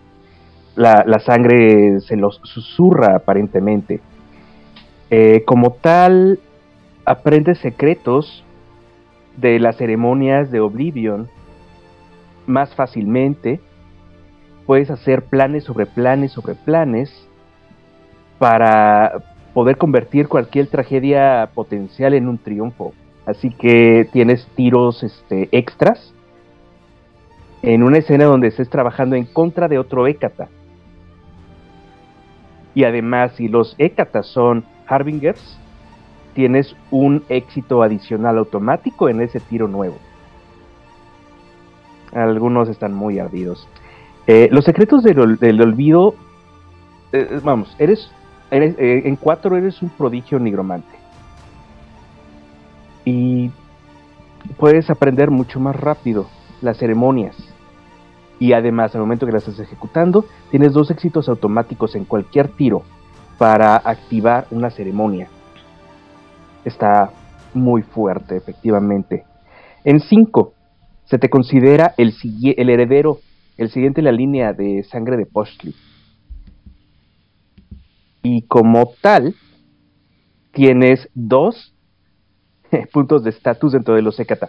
Hay que tomar en cuenta, son de la familia, pero estos están activamente planeando en contra de los demás de la familia, específicamente en contra de los heraldos. Ok. Y uno de los eh, ancianos es tu maula. Alguien te está patrocinando. en cinco dice, ah, yo te paso de acá los contactos para que puedas, este, em, efectivamente destruir a los heraldos. Creo que tiene mucho que ver con eso. Eh, puedes ser un descendiente del varón, obviamente. Tienes que ser un Ekata. Eres un, em, un Sandy. Eso es en lo que se resume esto. Eh, está muy divertido el nivel 1. CSI shit. Eh, puedes saber quién, de qué murió cualquiera. No importa si lo ocultaron de manera sobrenatural, te das cuenta de que murió el cadáver que tienes enfrente. Ok. Así. Eh, entre ese hay uno muy divertido. eh, ya no te ves, de- debido a la ceremonia que se hizo durante la reunión de la familia, todos dejaron de verse feos, aparentemente. Pero tú sigues estando hueco. O sea, dejas de percibir el mundo. Está bien interesante porque dice que eh, vamos, sientes menos las cosas. Ah, no entiendo O muy sea, bien qué es lo dejas que de, está verte, diciendo. dejas de verte feo. Es que hay dos opciones. muerto por dentro. Es que estás hablando de dos cosas diferentes. Ah, Estás dale. hablando- está uno que es el cuerpo, el cabecito que te puedes hacer pasar No, por no, no, me cuerpo, fui, y me luego el fui sigue- directamente al Hollow, Hollow Ajá. Inside del nivel 3. Ajá, y ese te ese que te hace, o sea, te hace te hace sentir como te hace como un cadáver, entonces sientes menos los efectos de la muerte. Así es. Ah, pa- aparentemente resiste los efectos por medio de willpower. No estoy muy seguro si es así. Y en- en- está muy divertido el 4. Me voy a saltar los demás porque no me gustaron. El 4 está muy divertido. Tienes un amiguito Zetita. Esto Hola, le va a encantar a alguien que conozco. Es más, hasta puedes intercambiar peones, puedes intercambiar este favores em, e influencia con tu amigo Zetita. Oye, amigo Zetita, yo tengo un contador buenísimo. ¿Me podrías prestar a tu mercadólogo? Tu mercadólogo. sí, básicamente. Am, lo siguiente. ¿Neta? Sí, es neta, o sea, li- literalmente aliados, contactos, este, aliados, influencia y recursos. Así, con tu amigo Zetita. Ya te imaginas, ¿no? O sea, te, te va a pedir este lo mismo seguramente o peor. Pero bueno, tienes un amigo Zetita. No cualquiera. Para bien Y, y para, mal. Bueno, mejor mi un- amigo que. mejor mi amigo que en contra mía, ¿no? Pues sí. Uno diría que sí. Pero tal como están los Sam D y el resto de los Ekata, creo que necesitan cualquier ayuda de cualquier que le puede echar la mano. Tenemos lo siguiente, los Nagaraja, que son los devoradores de carne. Ya tenemos una idea de cómo van esto. Em, tienen que comer carne, ese es su mayor pro- problema. Este. Em, Básicamente eh, puedes incrementar tus habilidades para ser no detectado, para asesinar. em, puedes rastrear asesinos, porque tienes mucha experiencia de ser un asesino serial prácticamente. En 5 tienes eh, una mordida muy viciosa, muy monstruosa según esto. Cuando estás atacando con mordida, no, su- no sufres penalizaciones. Y tienes un extra para todos los tiros de intimidación. Y el daño de mordida se va a 3. Cool. O sea, 3 más lo que hayas atinado con todas tus demás habilidades. O sea, es como si tuvieras una espada. Es el daño equivalente, creo, que genera una espada en quinta edición. Ok. Básicamente tienes una daga en la boca. No, una daga es de 2. Voy a revisar, pero según yo, una espada hace 3. Ok. Em, los Harbingers de Ashur, así se llaman ahora. Los Capadocios eran el clan de la muerte antes de que fueran usurpados por Giovanni, bla bla bla bla bla bla, y se volvieron los heraldos de las calaveras. Cuando se enteraron de la verdad, eh, muchos tu- tuvieron problemas, eh, se unieron al, al Sabbath cuando regresaron, etcétera, etcétera. Todos eh, ya hemos, hemos oído esta historia. Simplemente regresan como regresas como si fuera una una como si fueras parte de, de esta línea de sangre Está muy interesante porque sus tras- su, trasfondo, su background, es, son máscaras. Tienes la máscara de cenizas que te permite mm, te permite tu touchstone. En cuanto muere tu touchstone y haces esta ceremonia, estudiando tu- el cadáver de, de touchstone, puedes transferir la convicción que representaba a otro mortal. Eh, la, la- o sea, básicamente mantienes tu, tu convicción eh, de manera fluida, simplemente al estudiar la mortalidad de tu propio touchstone. En dos tienes la máscara de la muerte. Por aquello de que, la, eh, de que el oro está asociado a la, al dinero y a la alquimia. Tienes capacidad para ocultar tus acciones y las acciones de tu coterie eh, mientras estás explorando la muerte, eh, dándote un equivalente de cuatro puntos de influencia cuando empi- eh, estás intentando cubrir una muerte. O sea, mientras estés con este, como yo lo veo, es que con cada uno de estos puntos vas generando máscaras diferentes. Al momento de que estás llamando uno de estos poderes, te pones esa máscara y por lo tanto tienes estas habilidades. Ok. Está la máscara Qué blanca. útil. Sí, de hecho están bastante padres. Eh, con la máscara blanca, los em, Harbingers y hasta otros Hecata te prestan más atención, porque ganas tres dados en cualquier tiro social contra otro Harbinger y dos contra cualquier otro Hecata. Te da credibilidad social una máscara. En cuatro tienes la máscara de obsidiana. Es- esto se asocia a que se te considera medio muerto ya en realidad. Eres básicamente un espectro que ha tomado el cuerpo de un vampiro.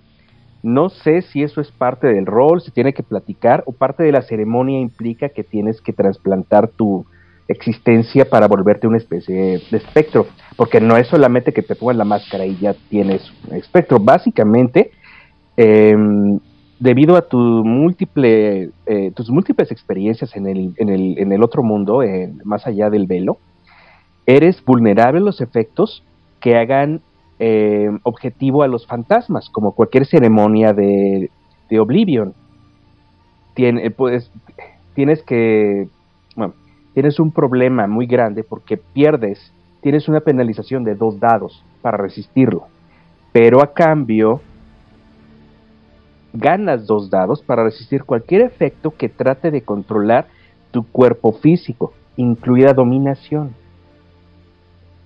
O sea, dominación, eh, imagino que también este presence debes de ser más resistente a esas, a esas disciplinas. En 5 te vuelves el lazareno. Um, no hay ninguna mancha por cualquier acción ejecutada al momento de que estás tratando de matar cualquier otro Hecata o cualquiera que trate o cualquiera que sirva de otro Hecata. Esto me habla de que hay muchas guerras intestinas, o sea, realmente se están buscando y se está tratando de pelear mientras se está tratando de resolver sus problemas, según esto. Porque todos estos problemas, eh, o sea, no tendrías una habilidad de background completa dedicada a asesinar a otros Hecata. Dime, Isabna. Este está bien interesante cuando tomas el, el- en cuenta el nombre del, de la línea de sangre. Porque lo que te dice aquí es que los... Ajá, lo, lo que te está diciendo aquí es que los heraldos han entendido que su misión final es matar a todos los necromantes. O sea, llegará el momento en el que tienen que matar a todo el clan de la, a todos los clanes de la muerte. Y recordemos que supuestamente uno de los posibles nombres de Capadocio es Ashur. Ah, ¿Y, mira. qué quiso, hacer- ah, ¿Y qué quiso hacer Ashur? Acabar con Matar todo. a su propio clan. Entonces estamos hablando que estos son los Nikituku, de los equivalentes De de los- los Nikituku. Básicamente. Mm, Me gusta, me gusta ese ángulo. Am, los otros vamos a ir un poco más rápido porque ya los conocemos. Te vuelves un Giovanni Giovanni, o sea, un super Giovanni, supongo yo. Un Giovanni de verdad. Ándale, gracias. Te vuelves un Giovanni de verdad. Eh, tienes una alguien de la familia que te permite hacer cosas, a que conoces. Puedes preguntarle, puedes pedirle un favor a un mortal, a un miembro mortal de la familia una vez por historia, como si tuvieras este aliados y background entre um, se, se no se desvaneció tan rápidamente el glamour del apellido Giovanni y como tal puedes eh, tener un éxito automático contra cualquier Hécata, ya sea Gold, Kindred o Retainer. En, tres, tienes pues hay un dinerito perdido, algo que tenías extra, y te permite eh, pedir un favor para obtener una buena cantidad de dinero del banco obtienes cuatro puntos de, de recursos. No, cuatro puntos, perdón, para repartir entre recursos, retainers. Pero. te los pueden quitar en cualquier momento. Te los pueden, exacto, te los pueden decomisar. En cuatro tienes un espectro sirviente, ya nos imaginamos cómo va a terminar eso. Y en cinco se te considera un anciani, aspirante a anciani. O sea, llegas a tener mucho reconocimiento. cinco puntos de estatus entre los demás, entre los Secata. Y puedes solicitar una audiencia con el capuchino cada pocos episodios de la historia. Así que, pero de todas formas tienes que hacerlo con mucho cuidado porque te puedes eh, unir al resto de los cadáveres que ya tiene en su closet. puedes volverte un putanesca, un criminal, los criminales putanesca. Y si alguien son mafiosos, son los putanesca. Tienes amigos en lugares muy bajos, eh, sabes cómo sobrevivir, sabes cómo... Eh, sabes cómo exprimir a los que están por debajo de ti, llamas a gente de la nada para una buena golpiza a alguien que se lo merezca, o sea, llamas a una pandilla para que ropa piernas, y en cinco se te considera el don como el padrino, ¿no? Ya nos lo podemos imaginar. Estuviste subiendo, subiendo, subiendo y de repente tienes una buena cantidad de respeto, eh, dinero, influencia. Hasta dejan de insultarte los otros Hécata, imagínate, de tan importante que te vuelves. El problema es que estás empezando a ser auditado. Eh, todos sabemos cómo fue eso. Por el FBI, por este, supongo que sigues en Roma porque te encanta hacerla como si fuera siciliano entonces también empiezas a llamar este, la atención de la Interpol, etcétera, etcétera. Pero mientras mantengas un perfil este, interesantemente bajo, puedes eh, evitarlo. ¿sí? O sea, eso es lo que está pasando ahorita con los de la investigación que están haciendo en Gran Bretaña de un desfalco de bienes raíces de un miembro del Vaticano. Es muy posible que alguien le haya eh, dado la idea, o sea, el banquero o el padrino, del que hizo este fraude. Ellos directamente no, pero a través de proxies posiblemente sean los autores de este problemita menor. Eh, puede ser con otro em, tienes que puede ser una gorgona, una lamia. Okay. Mm, mm, mm, se les llaman dilins, ya que eh, tienen trasfondos por allí. Eh, no necesito platicarlo mucho, ya hemos platicado de qué son. Lo interesante es que aquí mantienen muchas de las habilidades. El beso de la serpiente, está este nivel 1. Eh, ya no es fatal el beso de la serpiente, de la lamia, perdón aunque es posible que algo de la enfermedad haya quedado en tus colmillos. Una vez por historia puedes elegir infectar a un mortal con una enfermedad, causándole un nivel de, agravado, de salud agravado cada noche por tres noches. Pero esto no tiene eh, eh, efecto sobre los vampiros. Y por lo que yo leo, no es transmisible. Entonces es como a este humano me lo voy a estar molestando tres noches, ¿no? Eh, en dos, eres protector. O protectora, no me acuerdo si es exclusivamente femenino, ¿no? Ganas automáticamente dos, eh, dos dados de bono al utilizar la maniobra de vampiro para proteger a alguien. En tres, la teoría de los cuatro humones. Empiezas a manejar eh, los, eh, la teoría de los humores en el cuerpo o la mente de una víctima, una vez por historia. En 4 controlas la bestia.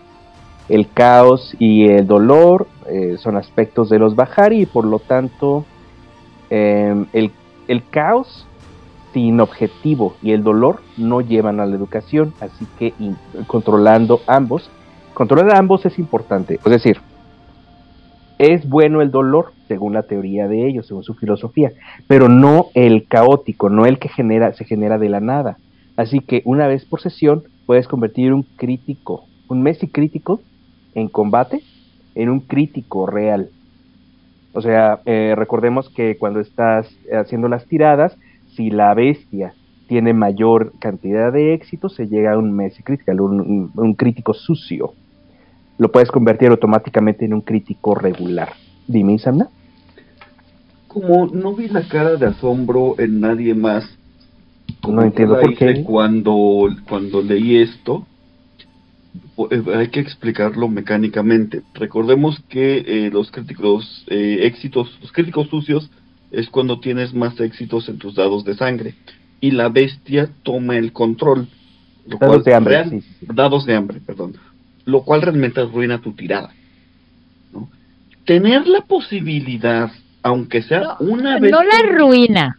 Así la arruina. Sí, la ruina. Sí la arruina. Ay, Sí. Ustedes cállese, están de váyase para allá con el drama. No Drama más no. están de fijados. Uno va a dar un montón de drama a la historia. Dos, No. las cosas que uno desea no siempre llegan en la manera que uno lo desea. Sí, círculo uno- de la bruja. Uno tiene que aceptar las cosas como vienen llegando por parte del destino. Y No. más si quien logró eso es la bestia, porque la bestia siempre. Bueno, hay momentos para eso y el combate no es uno de esos momentos. Ah, pues sí, es el mejor momento. Que no. Entonces, no, que el, no. poder, el poder convertir un éxito sucio que te va, que te puede costar la vida en un crítico normal, es, esto es genial. Esto, más, más de esto, por favor. Mi lado Munchkin quiere más de esto. Es que está bien poderoso, la verdad, convertir a... O sea, yo tengo la opción de convertir un crítico sucio en un crítico eh, normal de combate. Entonces está muy bien. Y hablamos solamente de combate, que es el único punto en donde realmente es mortal. No estamos hablando de un éxito, eh, de un crítico sucio al momento de intimidar a alguien o de estar entrando a un edificio. No, no, no. Estamos hablando de algo que quiero realizar.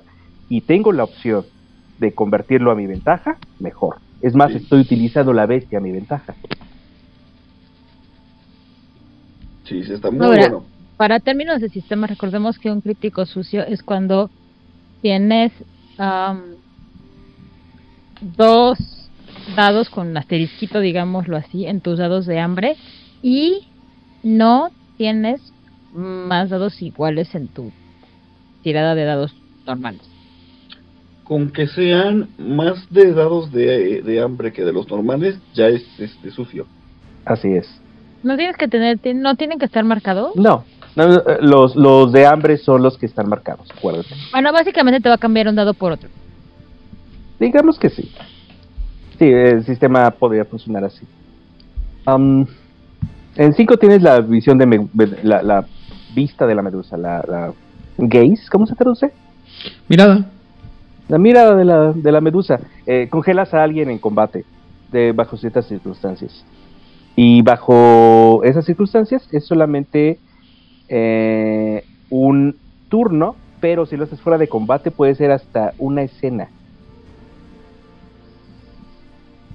Y ya llegamos a los este a, los lordships. Dentro de los lordships tienes este la llamada de la reunión familiar en donde pues tú estuviste presente aunque sea desde la eh, mesa de los niños así es como dice de- a nivel 1 en 2 tú sabes quiénes estuvieron se llama actualizar el Rolodex. Eh, imagínate estamos hablando de algo de los ochentas. Este sabes quién es quién estuvo o sea tienes bien ubicado quiénes estuvieron y quién puede eh, de quién poder obtener información al respecto. En tres ¿Estuviste metido al punto de que tú fuiste quien estuvo ocultando los, los cadáveres. Eh, porque definitivamente hubieron limpias de asesinatos eh, de, de ancianos Hecata. Y por lo tanto, otros ancianos te deben favores. En cuatro, estuviste en los eh, debates visibles. Y también en algunos que estuvieron detrás, en algunos de los cuartitos que llevaron al éxito de la reunificación de los Hécata. Por lo tanto, algún elder que con mucha influencia te debe algo. Y ese anciano se trata como un maula de cinco puntos. Pero, si por alguna razón ese secreto que comparten se revela, automáticamente se vuelve tu enemigo. En 5, estuviste involucrado en el asesinato de Augusto Giovanni. Y como tal, tú sabes que fue la muerte de Augusto lo que liberó el maestro de fantasmas que viene tras de los Hécata. En cualquier momento, o alguien que, que tú, o alguien que te consulte, utiliza Oblivion, una ceremonia de Oblivion, perdón, para tratar con algún fantasma antagónico, ganas dos éxitos automáticos. O sea, tienes mayor probabilidad de controlar fantasmas, porque estuviste involucrado en la muerte de, de Giovanni, de Augusto. O sea, si pudiéramos haber puesto estos en la crónica nomás, no quisimos hacer la crónica de la que van y matan. Pero aquí tienes todo, tú, tú invéntatela, ya te pusimos todo. No, pues gracias. sí, güey. Ay, este está muy feo, es otro Lord Shit. Eres un hijo del, del Ángel Miguel. No disponible para personajes Nosferatu. Ay, ¿por qué? No, no somos racistas, güey. No nos, no nos gustan los feos. Discriminación, eso no es racismo, es discriminación. Eh, a menos de que consideres que son otra especie, los Nosferatu, hay gente muy rara. Entonces eso es especismo. Eso es de otra raza. Me quedo con especie, raza, lo que sea. Bueno. Bueno, entonces, eh, como ya habíamos platicado, se habla de que aquello que es perfecto es bello, lo que es bello es bueno, y lo que es bueno nos permitirá llegar a la utopía. Y eso es lo que creen los de Philip. Llevando a cabo todo esto, pues tienes un lordship acorde. Eh... Eh, puedes utilizar a los cultistas a tu favor, porque lo grande y lo bueno está de tu parte. Tienes dos puntos gratuitos para distribuir entre contactos, fama, rebaño e influencia. Aunque básicamente los que estás atrayendo son eh, fanáticos. Y usualmente son tus fanáticos, así que te aman mucho. Y pueden llegar a ser muy peligrosos, así que ten mucho cuidado. el celular, mira, con esto lo quitas encima en dos, eh, vas muy regularmente al templo local Nefilim, lo cual hace que automáticamente salga tu belleza interna. Eh, digamos que a nivel sistema tienes el mérito de Lux en cuatro puntos. Así, boom, porque voy regularmente al templo. O sea, voy, Lo malo. voy tanto a la iglesia que me pongo guapo, me puse guapísimo y buenísima, solo imagínate. Nomás de a la iglesia, mira nomás. ¿A qué iglesia nomás de la iglesia? Al templo Nefilim Docal, pida referencias. Eh, lo malo es que supongo que es mucho más difícil este que el Lux regular, porque debe de tener un, un problema real. Y el problema real es que eres muy fácil de recordar, es muy difícil que te ocultes juega en tu contra el tratar de ocultarte. Si tengo apariencia en 4, no me quiero esconder. No, no, no, es que no tienes apariencia en 4, tienes looks, el, el background del looks es, en 4. Es el equivalente, porque acuérdate ah, que ya no existe apariencia. Ya no existe apariencia. tienes el looks en 4. O sea, si tengo looks en 4, mm. ¿para qué me quiero esconder? Bueno, en algún momento. Porque en algún cualquier momento cosa que tenga que, ver con la mascarada ya automáticamente la estás violando, güey. Looks en 4, sí. Bueno, Lux 2 me parece muy manejable. No, aquí automáticamente te vas a 4. O sea, tienes que saber lo que estás haciendo al momento que tomas este Lordship, ¿eh? Así que aguas. Eh, en 3. Hace mucho, mucho tiempo estábamos jugando Requiem y un chico quería jugar Nosferatu a fuerzas. Y todo el mundo así de, ah, pues pues Simón, ¿no? Juega Nosferatu. O Nosfi, como les dicen, no les digan Nosfi, por favor. Dice, pero no quiero ser feo. Pues los Nosferatu de Requiem no son necesariamente feos, son tienen algo que hace que la gente los considere incómodos o desagradables. Y pues se puso a hacer lo que cualquier moshkin hace, a leer y leer y leer libros. Y entonces llega a, a uno de los juegos, uno de los LARPs, y dice, voy a hacer un Nosferatu de esta línea de sangre. La cuestión es que es una línea de sangre en donde son estúpidamente hermosos. Lo que él no estaba entendiendo es que iba a ser un personaje estúpidamente hermoso. Que A, iba a romper la mascarada por, la, por lo sobrenatural de su belleza. Y B, iba a hacer que toda la gente, ya fuera mortal o vampiro, se sintiera muy incómoda por el nivel de belleza que tiene. Es como de, no puede ser esto que estoy viendo. Ajá, es- esto no puede existir. Entonces hay, una, hay un rechazo automático. Y él decía, pues sí, pero soy hermoso. Sí, pero sigues teniendo las, este... Que soy bello, dije. ¿Qué más importa en la existencia? Ajá, eso es lo Que la sucedía. gente te trata como si fueras horrible porque no quieren estar cerca porque les perturbas. No sé, yo lo entiendo, ¿eh? No sé, me voy a estar besando en el espejo. O sea, ahí sí Bueno, yo bueno. sí me daba, tal cual. Sí, sí, Eh, sí. sí, yo ¿Me creo puedo ver en el espejo? No, en Requiem no te puedes ver en un espejo, tienes que gastar willpower para verte. Cierto. Pero puede ser que te pinten. Bueno, en 3, vamos a darle velocidad. En 3, este, es más fácil que obtengas tus placeres hedonistas. O sea, siempre sabes dónde conseguir lo que necesitas. El problema es que tus eh, mm, recorridos tienden a ser muy famosos. Así que automáticamente vas a tomar dos puntos de fama o dos puntos en estatus. Es muy difícil que ocultes tus este, tropelías al momento en que estás haciendo una de esas fiestas. En cuatro has estado en alguna de los, alguno de los cultos en los cuales los, eh, algunos de los hijos de Miguel, de Michael, han sido adorados.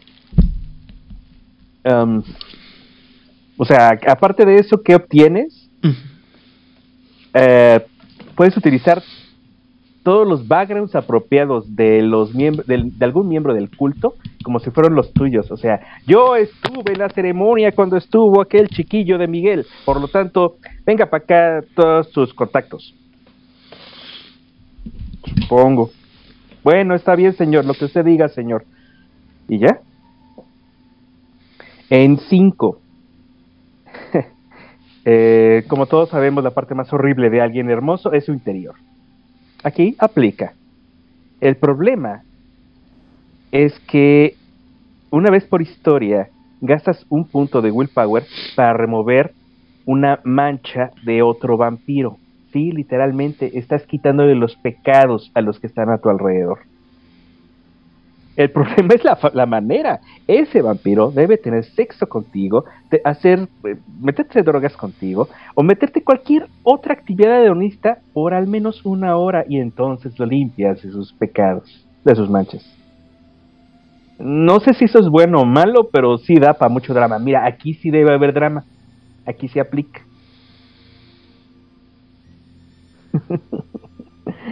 Ay, Dios. El siguiente es que eres un servidor de Irad. Este, la verdad, em, como dice el libro de Nod, Irad el fuerte, el tercer hijo de Caín, servía como el líder militar y enforcer de la primera ciudad. Como tal, eres un heredero de del concepto de Irad, Aparte es un... debido a tu fe. Es uno de los cultos que, se me- que mencionamos. Casi no lo, eh, no lo mencionamos en el episodio anterior, pero son los cultos a los que puedes formar parte. Los servidores de Irad. Sí. Los sirvientes de Irad, perdón. Y es un culto que se menciona también desde tercera edición. Es correcto. Eh, y lo interesante aquí es que tu fe en ese culto es el que te permite desarrollar todo esto.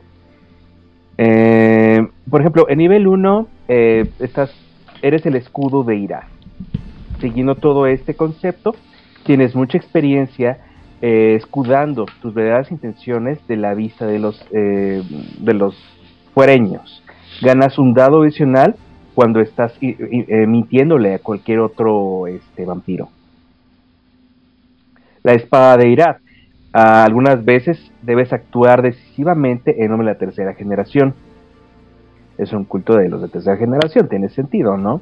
Una vez por historia ganas eh, tres dados para tirar, eh, pa- para apoyar eh, los planes de tu culto. Sabes, el deseo de los antiguos, porque pues, está convencido de que los eh, antediluvianos te hablan, supongo yo en sueños proféticos, escuchas voces, o sea, prácticamente estás chalado, diría yo. Eh, el problema es que puedes tomar otra convicción que esté relacionado con los goles o, o de tu infiltración. Objetivos. Exactamente. Eh, y esa convicción, eh, perdón, tu membresía de este culto se, se trata como otro eh, touchstone para los propósitos de esta convicción. Si infiltras un nuevo grupo, debes de cambiar tu convicción para reflejar tu nueva asignación. Mm, tiene mucho sentido. Mm, están de muy bajo nivel, pero están muy temáticos. Eso me está gustando. Em, mm, mm, en 5 matarás a, tu- a vuestro hermano, dice el, la Lordship. Cuando eventualmente los de la tercera generación se levanten, tú sabrás que la mayor parte de los eh, hijos perdidos de Caín habrán sido destruidos. Así que matar a otro vampiro en nombre de los antediluvianos solamente habrá, habrá ese trabajo más sencillo. Una vez por historia, cuando utilices tu arma o algún poder que inflinja daño agravado a un vampiro, ganas dos dados adicionales en tu ataque. Y no necesitas tirar para decir frenesí si esa arma que estás blandiendo involucra el poder del fuego. Por aquello de la leyenda de la eh, espada y llamas de Irad, ¿no? Supongo yo. Entonces sí, tú eres el castigador de los vampiros. Ah, y aquí viene el más interesante de todos. La promesa de 1528, de la que estábamos hablando al principio. Ujú. En 1528 se hizo una promesa cuando Giovanni, el Augusto Giovanni, eh, estuvo involucrado en la caída de los Capadocios, por lo tanto hizo algunos tratos, eh, bla, bla, bla, bla, y esto ya se, tra- ya, se, ya se habló en otros episodios, pero básicamente sabemos que Augusto Giovanni y el Círculo Interno de la Camarilla se encontraron en Venecia en 1528 y firmaron un acuerdo.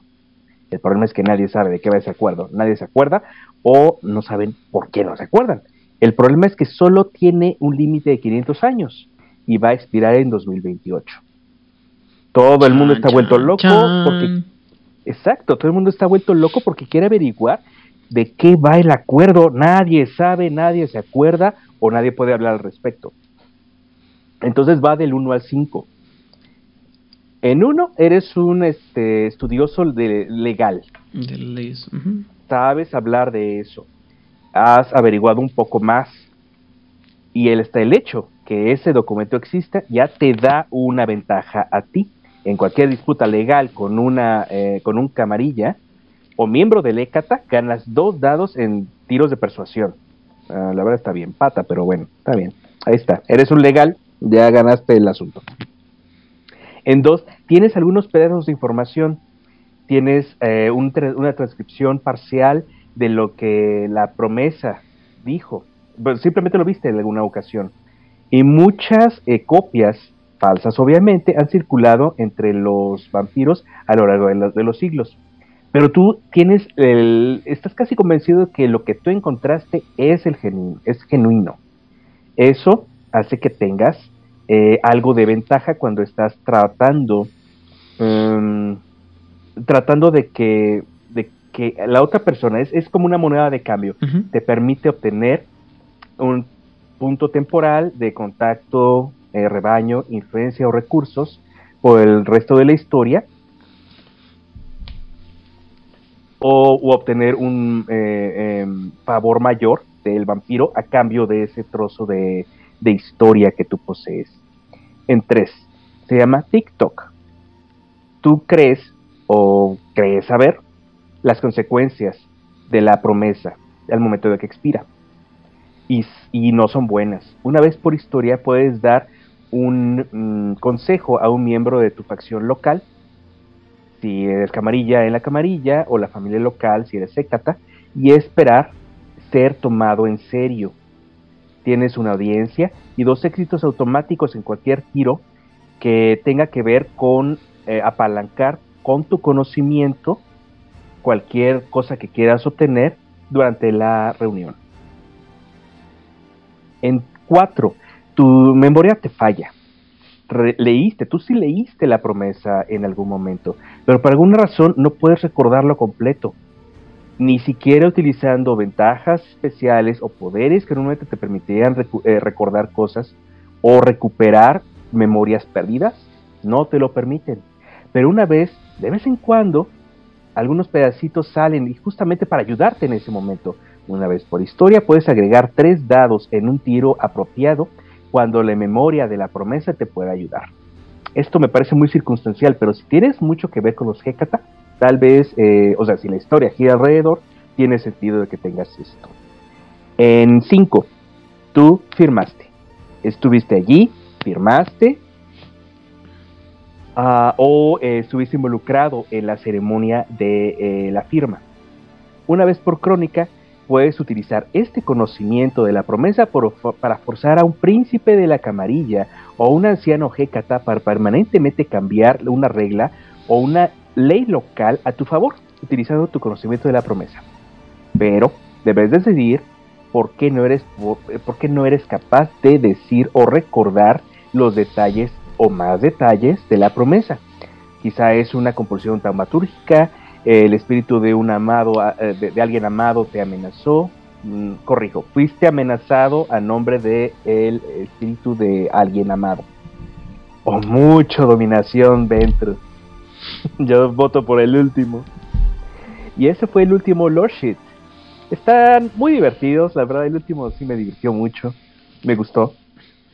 Realmente creo este, Creo que nomás uno, uno tiene que ver con cultos, ¿no? Todos los demás están relacionados a los Giovanni. Oh, no, dos. El de los servidores de Irad y el de la iglesia de Miguel. Todos los demás están relacionados a lo que tiene que ver la Hécata, lo cual está bien. Pero también, o sea, bueno, siento que hay más material de cultos en el libro y luego Lordships hay o, y demás hay más pocas y luego del hay cuatro Lordships nada más cuatro lordships. El primero es el de este, la reunión familiar. Ajá. Estuviste involucrado en la llamada de la familia. Ajá. Eh, y el de la promesa 1528. y luego el de la... de Irá. Y la iglesia de Miguel. O sea, son dos para. Son, de todos los que vienen de Bloodlines y, y, de Lordship, son dos para, para los cultos. Comparado con todas las líneas de sangre y las otras dos Lordships de, de los, de los Hecata. Entonces, insisto, lo que, lo que me está haciendo ruido es esto, ¿no? O sea, la, la porción más grande del libro está basada alrededor de los, de los cultos y al final es lo que le da menos espacio en, en cosas mecánicas, ¿no? En cosas de juego. Y luego eh, el de lo de los Giovanni, que son menos, o sea, que y tiene más cosas de, de juego en el sentido de para que los, los jugadores puedan hacer algo, es la que tiene más cosas. Está bien, lo entiendo, tiene que ver con el hecho de que son más líneas de sangre y demás, pero pues insisto, el siento que el libro está desproporcionado y, editorialmente mal manejado. No te diré que no. Yo lo sé encontré divertido, eh, pero sí, francamente, está muy desbalanceado, está muy asimétrico.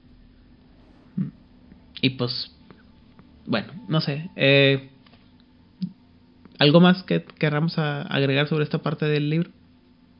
¿No? Uh, no, no, realmente no. Eh, solo tengo una pregunta. Eh, al final de haber leído todo esto, uh, ¿ustedes creen que si quieres jugar con un personaje de Kata, este libro lo tienes que comprar? ¿Es como mandatorio si quieres jugar Ekata o, o, no? ¿Es el libro para jugar Ekata? Porque no, eh, porque, que sí. Porque ningún otro lado, o sea, si quieres jugar un Ekata tienes que comprarlo porque no, esta información de cómo crear personajes y arquetipos y demás y todo el trasfondo de los de la Hecata no viene en ningún otro libro, güey. Así es. Ajá, porque supongamos que dices, va, yo sé cuáles son las disciplinas. el único otro lugar donde hay disciplinas, los, poderes de Oblivion es en Chicago My Night. Y como dije, eh, Oblivion en Chicago My Night está mucho más enfocado a la intimidación y a lo que conocíamos como tenebración. No está enfocado a los fantasmas o al decaimiento, como estos poderes de Oblivion sí lo están, pero así durísimo. Entonces, sí, pues necesitas. Y no, insisto, no, no está mal. Es. Ah, es que siento que eso tiene. Eh, creo que es de las cosas que están, insisto, como dibujadas de manera diferente, ¿no? Al, al momento en el que cambiaron todo lo de las sectas, por ejemplo, ya lo mencionamos anteriormente, ¿no? Supone que la camarilla ya no es la secta de Fault, o sea, de Fault tú eres un autarca, o sea, eres un vampiro X. Si quieres, te puedes unir a la, a la camarilla, entonces tú vas a la camarilla, o te puedes quedar con los anarquistas, o Dios no Dios te libre, te agarra el, el sabbat, entonces ya tienes eso, pero en- también está por ahí los independientes, ¿no? Que eh, porque ya los Imitsi ya no están en el no todos los Imitsi están en el Sabbat, eh, los Aluri están por allá pululando igual que los Ramnos y por añadidura o por default los los este los yo los Ekatat es otra secta. Es Ahora, una secta. Según dijiste con la fecha del libro, Ujú, o la fecha de publicación del libro, salió antes que el Companion.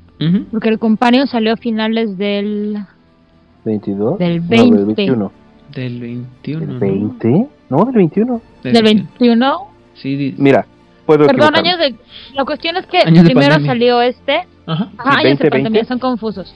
La Ujú. cuestión es que este salió antes del Companion. Y el Companion salió cuando Justin Achilles fue como la entrada de Justin Achilles a, Ujú, a estar en Quinta. ujú.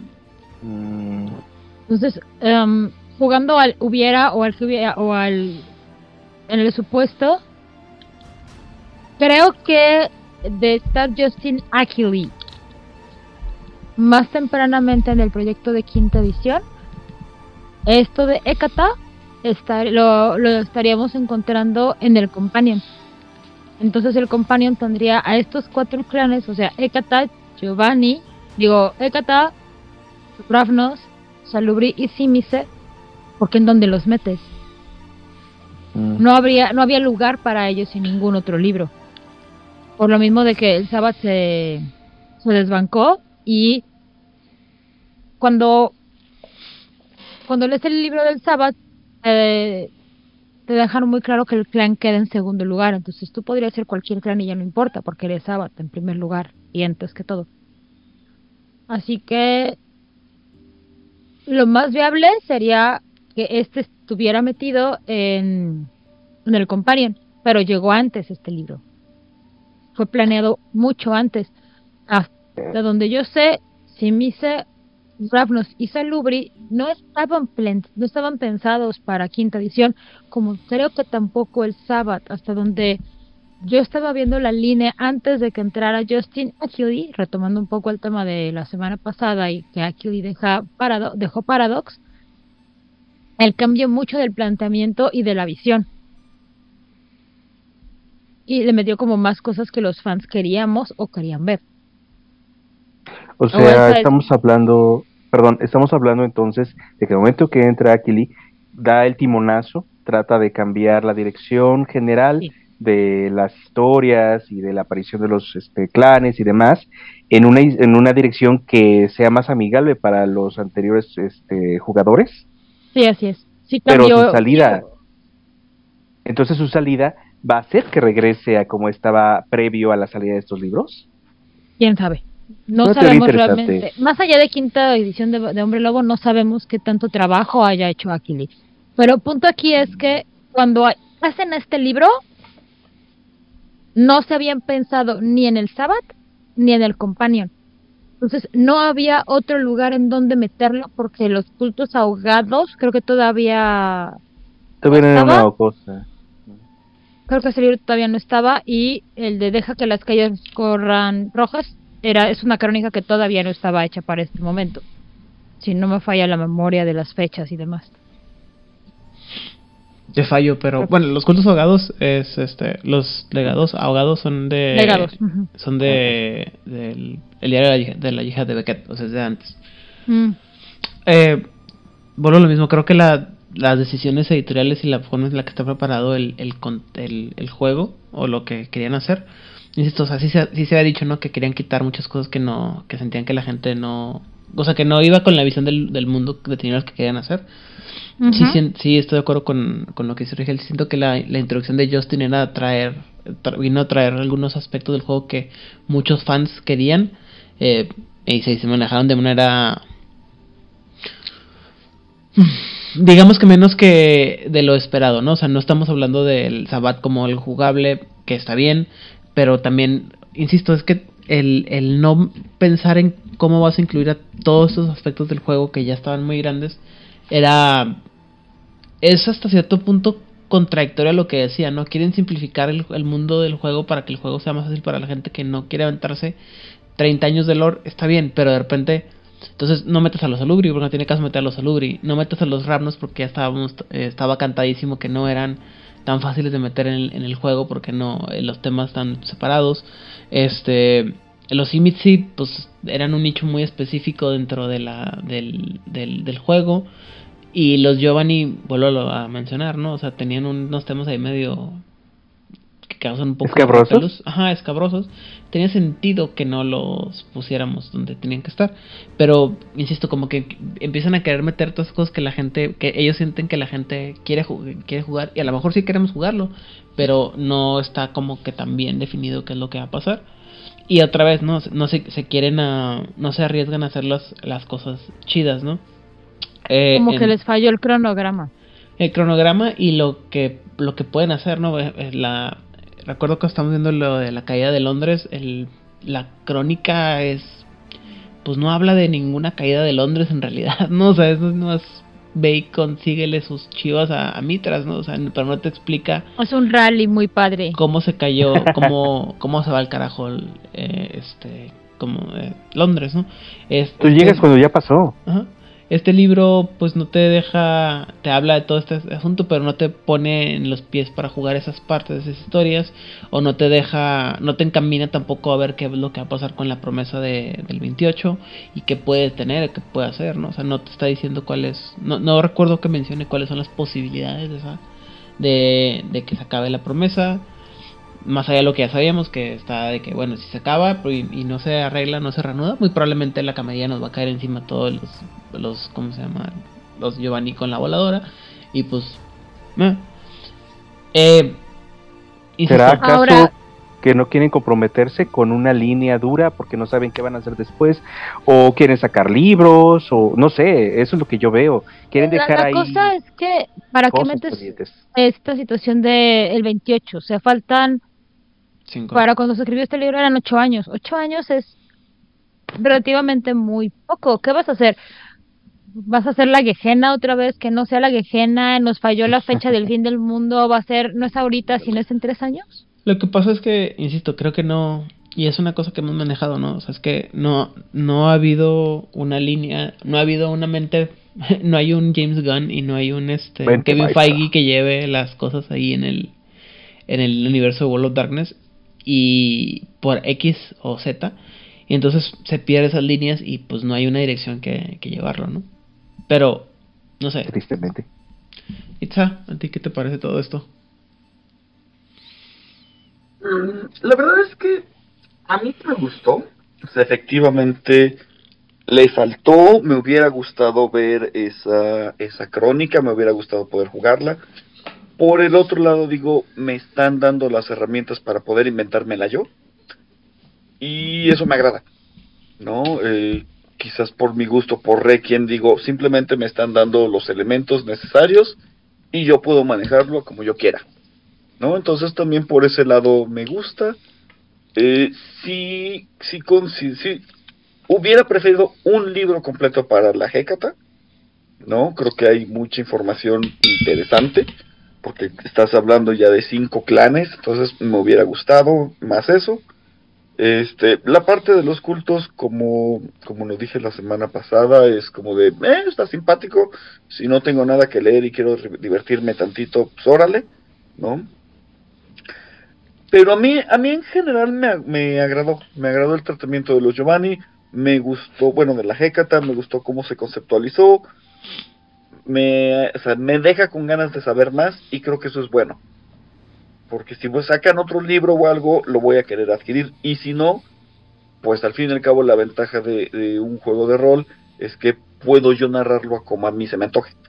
Entonces, yo, yo en general sí, sí me sentí satisfecho con esta parte de, del libro. Ok. ¿Rigel? Ah, ok, si yo fuera fan de Giovanni, si yo fuera fan de, de los Capadocios, este sería el libro que yo utilizaría para hacer que girara toda la historia, todo el mundo de, de, mi, de mi personaje.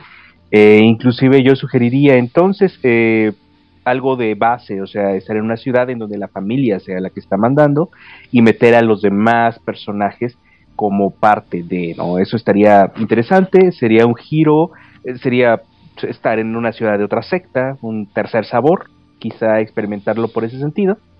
El libro en sí, sí ya lo vimos, está muy revuelto, está muy asimétrico. Tendrías que quitar algunas partes y manejar otras para que realmente te funcionara. Eh, en otro sentido, eh, los mitos, los eh, cultos y demás que están asociados, más me parecen un método de control de masas de los para, para los vampiros hacia los vampiros por parte de los que están más arriba. Es otro nivel de titiritero eso es ahí lo que yo estoy viendo y como me gustaría manejarlo a mí si yo fuera a meter este, este tipo de situaciones religiosas.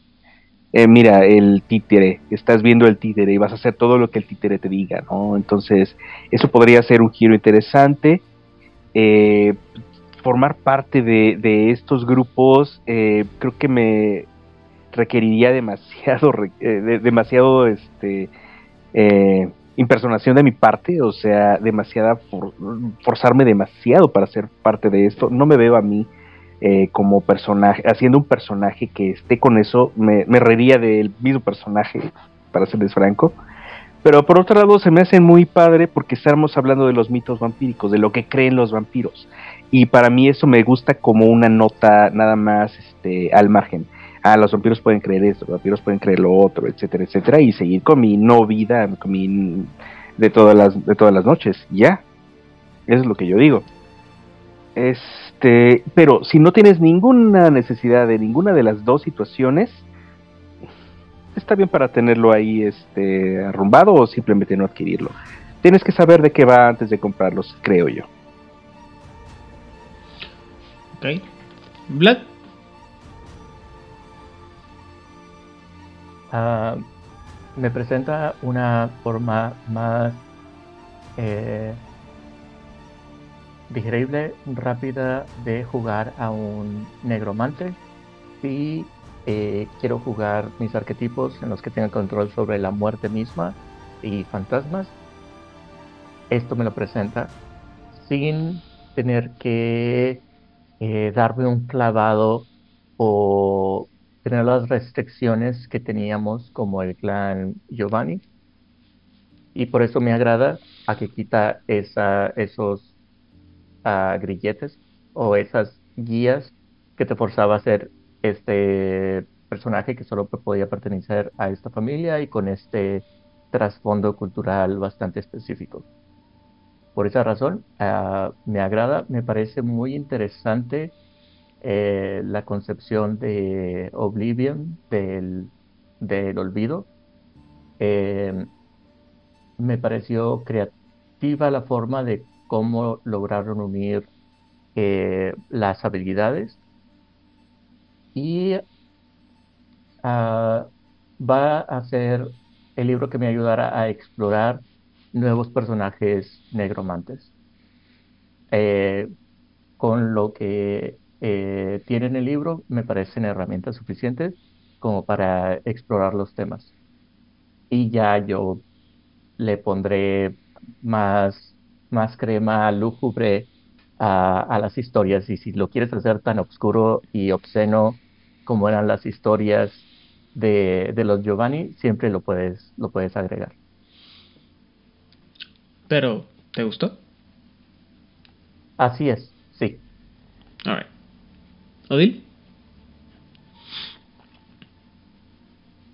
Ay, Dios. Em, no me decido a si me gustó o no me gustó, la verdad. No por el contenido, el contenido me parece muy interesante. lo que vimos la semana pasada y lo que vimos esta semana sí te enriquece el, el... Sí va a enriquecer, estoy segura, las crónicas que tú quieras jugar, le va a dar un tono sabrosón, le va a dar un tono que puedes meter más historias, porque ya estás metiendo fantasmas. En el caso del episodio de esta semana y en el caso de la semana pasada vas a meter cultos, que vas a meter cuestiones religiosas y cuestiones de índole social que no siempre puedes ver. Esa parte está bien. Y coincido con todos ustedes. Los dos temas metidos en el mismo libro están pues forzados con calzador. No, no, no tienen relación entre sí. Si en este libro me hubieran metido al ministerio, tendría más sentido, porque el ministerio pues es un culto al final del día. Bueno, de la noche. y los Ekata no, no, no son un culto, son una familia que con todas sus disfuncionalidades, pero no funcionan igual. Como concepto del libro no me gustó. Si me lo das en partes diferentes, o sea, los Ekata me lo pones en otro libro y los cultos me lo hubieras puesto en otro libro, el contenido está padrísimo. Solo no me gustó la manera en que a fuerzas lo pusieron y además que te ponen la reunión de familia, luego capítulos de los cultos y luego el Ekata. Es como, mejor me lo hubieras puesto todos los cultos de un lado y luego todo el Ekata de otro lado. Creo que en ese sentido le estás pegando al, al, al clavo, pero termina. Ahorita, ahorita digo yo.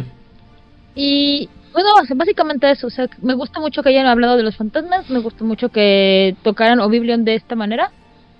Es un giro que yo no hubiera visto del abismo, objetivamente. Pero me gusta mucho. O sea, yo podría. De hecho, tengo un personaje que tiene. Un personaje de la sombra. Que tiene dos de estos poderes. Y es un personaje de la sombra. Considero que le queda.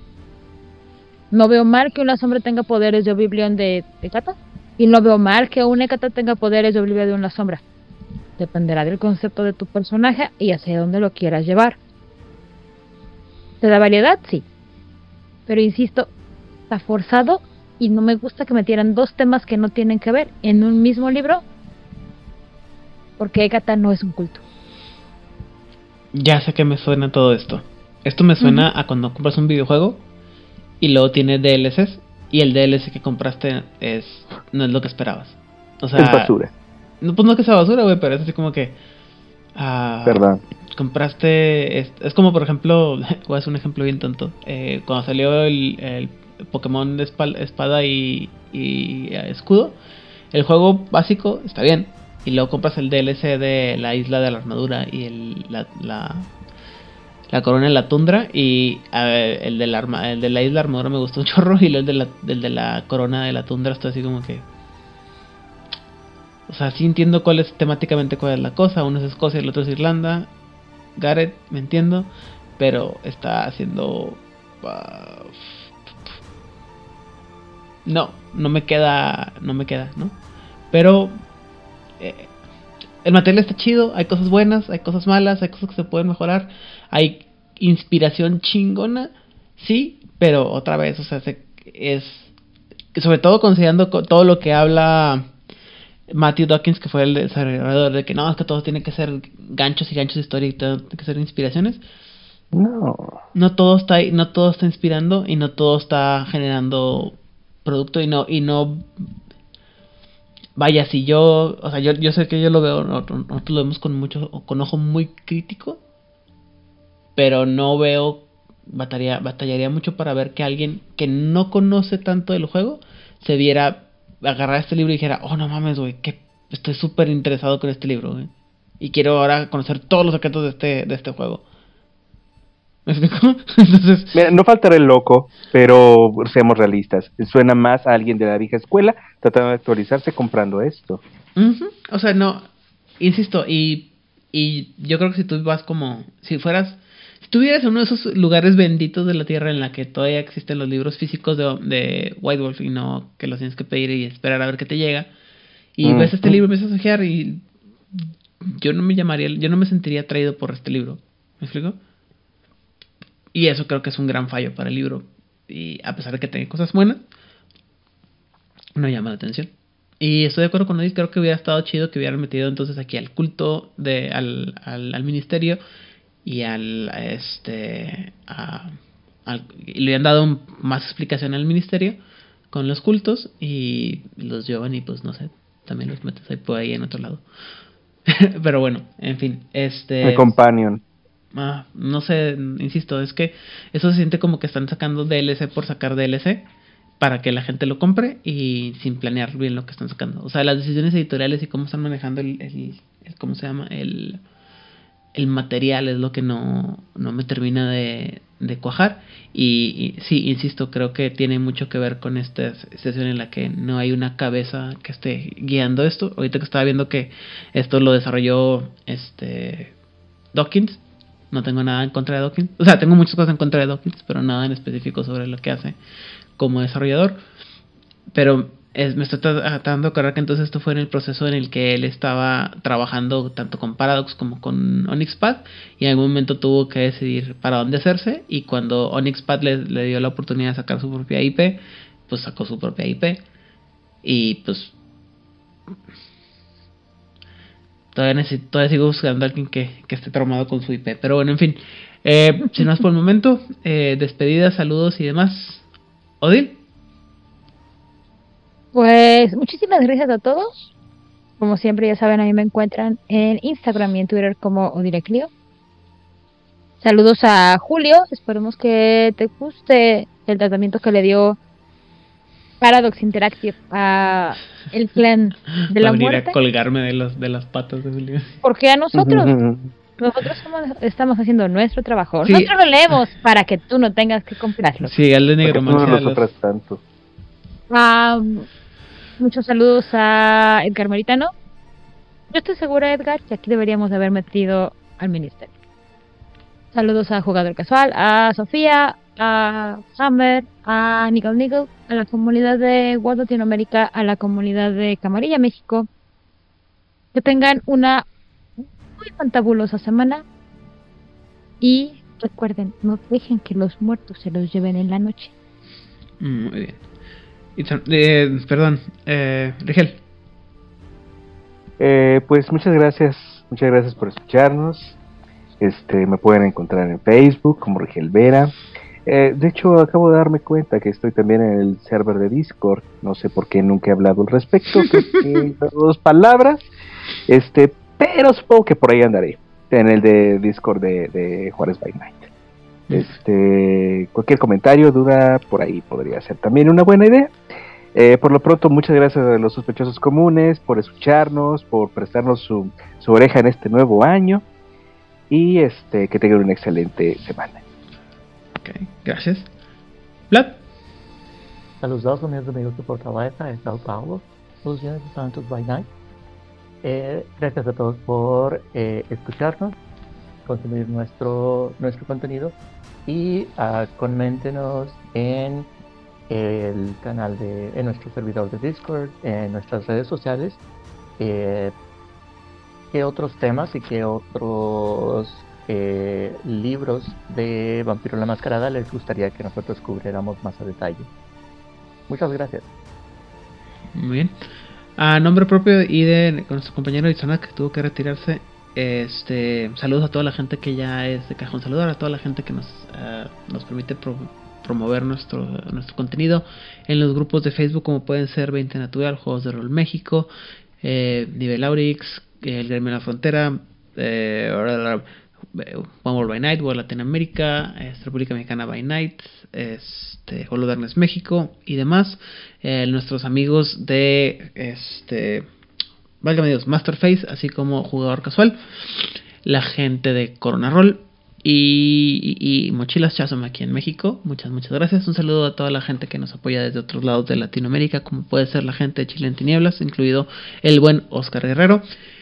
En Argentina, las voces de Lander, eh, la voz de Angan y el Circo de la Medianoche, así como Secretos Oscuros. Y en España, obviamente, a toda la gente de la frecuencia, ya sea eh, Rosa también, o David, y toda la gente con la que participamos ahí en algunos momentos.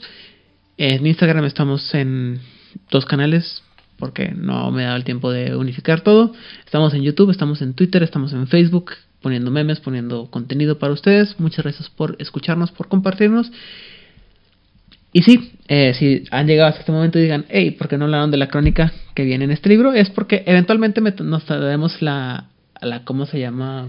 La tarea de desmembrar esta crónica, porque, Dios mío, cómo son malas. Pero bueno, en fin, más adelante, gracias a todos por escucharnos, que tengan un excelente fin de semana y recuerden que si les gusta todo lo que tiene que ver con nigromancia y cultos y demás cosas tristes, por favor, Compártanos.